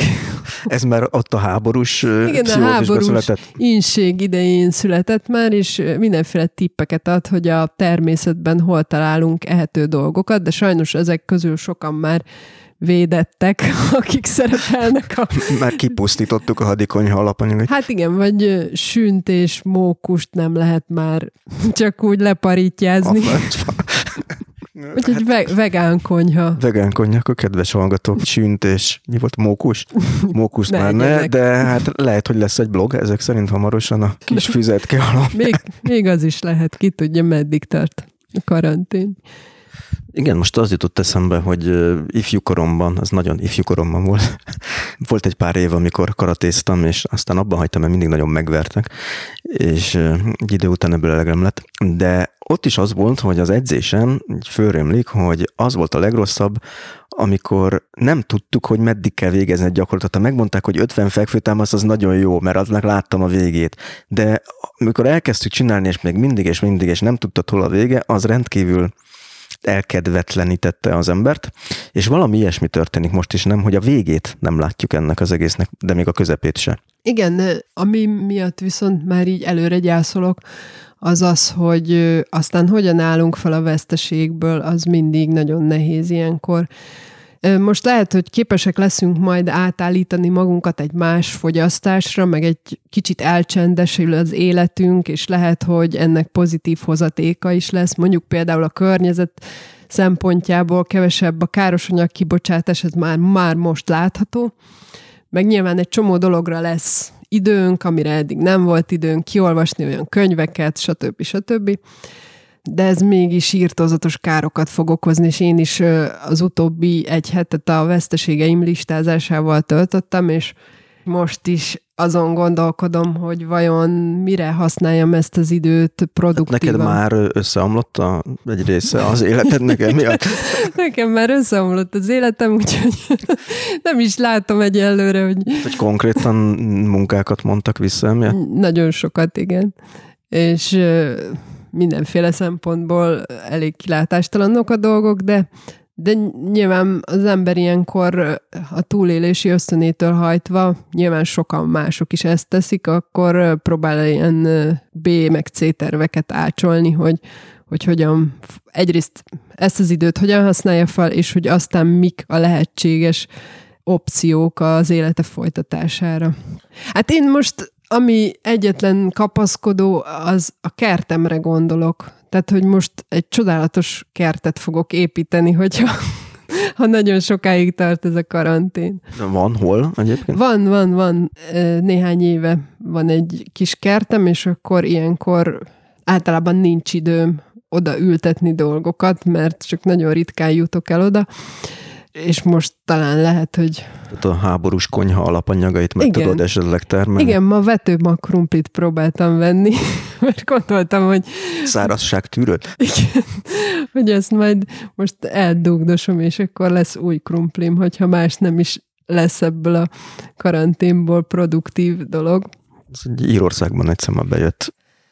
Ez nagyon érdekes egyébként, hogy hogy ez egy olyan járvány, egy olyan betegség, ami nem csak a szegény embereket sújtja. Ez egy olyan járvány, egy olyan vírus, ami sújtja a kiváltságos embereket, és láthatjuk, hogy politikusokat, politikusokhoz közel álló családtagokat sújt, hollywoodi sztárokat, stb. És hát ez nyilván valamiféle valamiféle elégtétel is lehet az embernek, hogy, hogy végre van egy olyan vírus, amelyik Demokratikus. Demokratikus, igen. Meg egy kicsit talán ilyen középkori jellege is van ennek a nagy kiegyenlítő. Ugye akkor voltak ezek a példa mesék, hogy nem kiméli a... elhozta azt a lehetőséget, hogy akinek megvan, megvan erre a végül is az anyagi anyagi háttere, az megkímélheti magát a súlyosabb betegségektől, nyilván nem mindegyiktől, mert azért volt, maradt még a 21. századra gyógyíthatatlan betegség, mert mit tudom én, amiről beszéltünk, a tüdőbajról és a szifiliszről, az is lecsapott minden osztálybeli emberre, és korábban nyilván a pest is, a kolera, stb. Ezeket nem tudták megállítani, és elszoktunk ettől a fajta betegségtől, ami, amitől nem tudja magát megvédeni a, a középosztálybeli ember, úgymond, hogy a, a pénze, a civilizációja nem nyújt védelmet ellene. Bár itt Magyarországon ez a középosztály ez mindig egy ilyen érdekes fogalom volt, hogy most ki tartozik bele, meg ki, ki nem. Messzire vezet. messzire vezet ez a kérdés. Na de van itt egy olyan kérdés, ami szintén messzire vezet, hogy nekem az az érzésem, ha már itt középosztályról esett szó, amivel gyakran párosítjuk azt, hogy polgári, hogy téged legalábbis az indulásodkor, vagy az azt követő időszakban, hát most hülye szót használok, és biztos tiltakozni fogsz ellene, de inkább polgári írónak gondoltak, vagy legalábbis a konzervatív jobboldali kultúrpolitika által támogatandó, támogatott íróként indultál, és ugye meglepve olvastam mostanában, ugye volt ez a Szakács Árpád féle sorozat, most teljesen mindegy, hogy mit gondolunk róla, de nyilvánvalóan az egy ilyen kultúrháborús pamflet sorozat, amit ő megjelentett, tehát ezt csak azoknak a hallgatóknak mondom, akik esetleg nem követték, és ott listázta az ellenségeket, a különböző írókat, és te balliberális írónak lettél ott elkönyvelve, ha jól emlékszem, javíts ki, ha tévedek, Valóban, valóban így történt én is. És ez nem volt neked meglepő, hogy De... polgár, polgári íróból az évek alatt egy balliberális ellenség lettél? Azt hiszem, hogy az volt az érdekes az elmúlt években, hogy az ember végül is mérhetetlen igyekezettel próbált ö, középen maradni, és szerintem ez sok más írónak is missziója. Hogy nagyon sok író, akivel beszélgetek és találkozom, azt mondja, hogy ő szeretne független író lenni, holott rendszerint be van ő is skatujázva valahova, és mindenkit azonnal benyomnak egy skatujába, és nyilván engem is azonnal benyomtak egy skatujába, attól függetlenül, hogy én mit akartam. Tehát azt hiszem, itt volt egy ilyen címke is, amit te mondtál egy interjúban, hogy írtak már rólad akkor, korábban, hogy jobboldali ezoterikus, ez nem tudom, mit jelent. Igen, nyilván ez, ez ilyen obskúrus témák iránti érdeklődésem miatt, de a, ami miatt meg különösen bedobják az embert a jobb oldal is katujába, az a, az a történelem iránti érdeklődés, mert a történelmet azt egy ilyen jobboldali passzióként tartják számon, miközben az ember próbál középen maradni, azon veszi észre magát az elmúlt tíz évben, hogy balra tolódott, pedig végig egy helyben állt. Átvonult a feje felett a front. Igen, és ami a legérdekesebb volt, hogy hát ha lehetek őszinte, akkor végül is a, az elmúlt tíz év az nagy részt egy olyan küzdelemmel is telt, hogy sokszor kaptam megkereséseket, néha egészen konkrét megkereséseket, vagy ajánlatokat, vagy hogy mondjam, a, arra, hogy integrálódjak, vagy le, vegyek részt a, a, egy ilyen jobboldali író bázisban, amit létre akarnak hozni. Tehát, tehát egy ilyen szekértáboron belülre kerülje? Igen, tehát a Kerényi Imre az egészen konkrét levelet írt nekem annak idején ezzel kapcsolatban, hogy... Ez egy ijesztő fejlemény lehetett akkor. Egy kicsit, vagyis hát nyilván végtelenül sértő módon adta ezt elő, hogy, hogy hogyan csinálna belőlem sztárt a az ő vezetésével a, a Fidesz kultúrpolitikája, de semmi vonzó nem volt benne egyébként. Meg hát nyilván az ember miért vágyna ilyesmire, hogy, hogy akkor az összes művét, amit írt, az gyakorlatilag lehúzhatja a WC-n onnantól kezdve, hiszen a szabadságról, meg függetlenségről, meg szellemi autonómiáról, meg ilyesmikről ír, és akkor hogyan lehetne onnantól kezdve ő valami államilag támogatott író, vagy hogy honnan lehet onnantól komolyan venni azt, amit én mondok, vagy írok. Így viszont téged húztak le a listáról, úgy tűnik. Igen, most már most már lehúztak természetesen, persze. De hogy ennek köze lehet ahhoz, hogy te mostanában, jól olvastam ilyen interjúban, hogy azt latolgatod, hogy nem nagyon írsz regényt, vagy, vagy, vagy, vagy másfelé tapogatózol? Az biztos, hogy hogy nagyon elkedvetlenedtem egy csomó fejlemény láttán. Főleg az irodalomnak a, az integrálása a, a nerbe, aminek mondjuk számos, számos megnyilvánulása volt, és ezeket nem sorolom fel, és egy csomószor kicsit az is megfogalmazódik bennem, hogy hogy mit tehetek én ebben a helyzetben, hogy hogyan fejezhetem ki a szellemi szuverenitásomat, hogyan fejezhetem ki, hogy nem értek bizonyos dolgokkal egyet, és lehet, hogy most egyszerűen így fejezhetem ki, hogy én most nem írok regényt. Ezzel nem szúrok ki senkivel egyébként, de... de az olvasaidról mindenképpen, hiszen... De az biz, azt úgy érzem, hogy most így nem akarom ehhez a nevemet adni, ami van, és és egy kicsit várni akarok, hogy megtaláljam a módját, hogy hogyan szólalhatok meg. Egy idézetet itt kiírtam az Egyformák vagytokból. Egyikünk se akart idejönni már elevesen, ebbe a galaxisba, ebbe a korba, abba a városba, aztán ebbe a városba, arra az egyetemre, abba az országba, sehova. Aztán mégis folyton oda mentünk, és folyton úgy néztünk körbe életünk minden napján, mintha a rangon aluli lenne a létezés. Van ez a fajta nő, egész gyakori.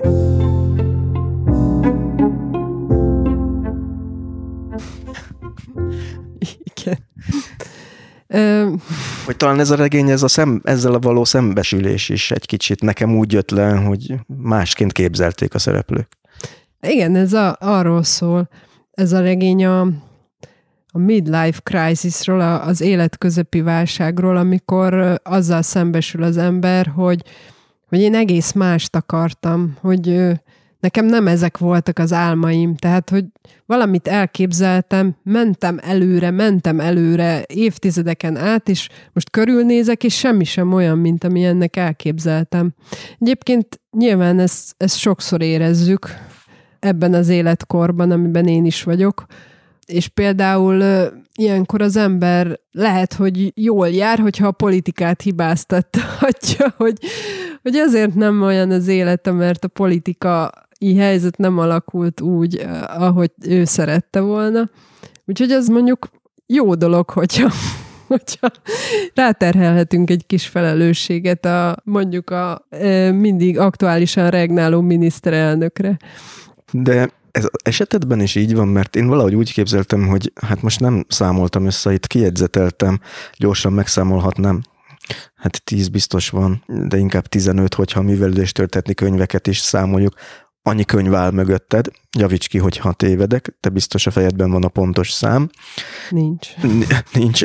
Tehát egy oldal, egy oldal megtelt így, ahol itt kiírogattam, hogy még egy ilyen írónál is, aki sikeres könyveket írt, több regényt, neked is az a képzetet támad olykor, hogy hát nem ilyen lovat akartam, nem csináltam meg azt, amit akartam, nem, nem így terveztem? Mert hát azért ez életmű szempontjából azért nem kevés. Igen, szerintem ez ilyen természetes dolog, hogy ilyenkor ezeken, vagy legalábbis én ezt szoktam magamnak mondani, hogy ez természetes dolog, hogy ilyenkor ezen elgondolkodik, de az ember így összegez, és, és végig gondolja, hogy, hogy olyan nem minden, ahogy elképzeltem, marhára nem olyan, és és nyilván akkor azt gondolja, hogy vajon ez a maximum, amit nyújtani tudok, van-e bennem még valami, képes vagyok-e megújulni? Például ez egy nagyon fontos kérdés számomra, és erre nagyon vágyom,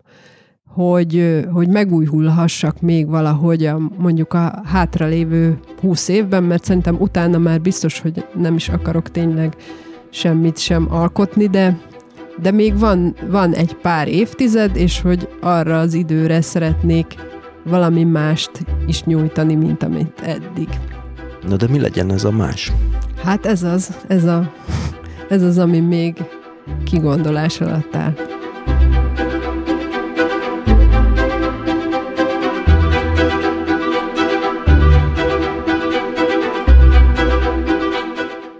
Ennyi volt mára az élet meg minden, legalábbis ami a műsort illeti. Kedves hallgatók, ezzel búcsúzom a következő alkalomig. Tehát ne felejtsétek, hogy mostantól ti is tehettek azért, hogy az Élet meg minden podcast még sokáig legyen. Sőt, hogy esetleg majd gyakrabban jelentkezzen új epizóddal. A podcastot ugyanis ezentúl támogathatjátok a Patreonon. A részletekért látogassatok el a műsor weboldalára, amelynek címe az életmegminden.hu. Tehát még egyszer, ékezetek nélkül, az életmegminden.hu. És mielőtt elnémítom magam, még egy apróság, ami neked is hasznos lehet.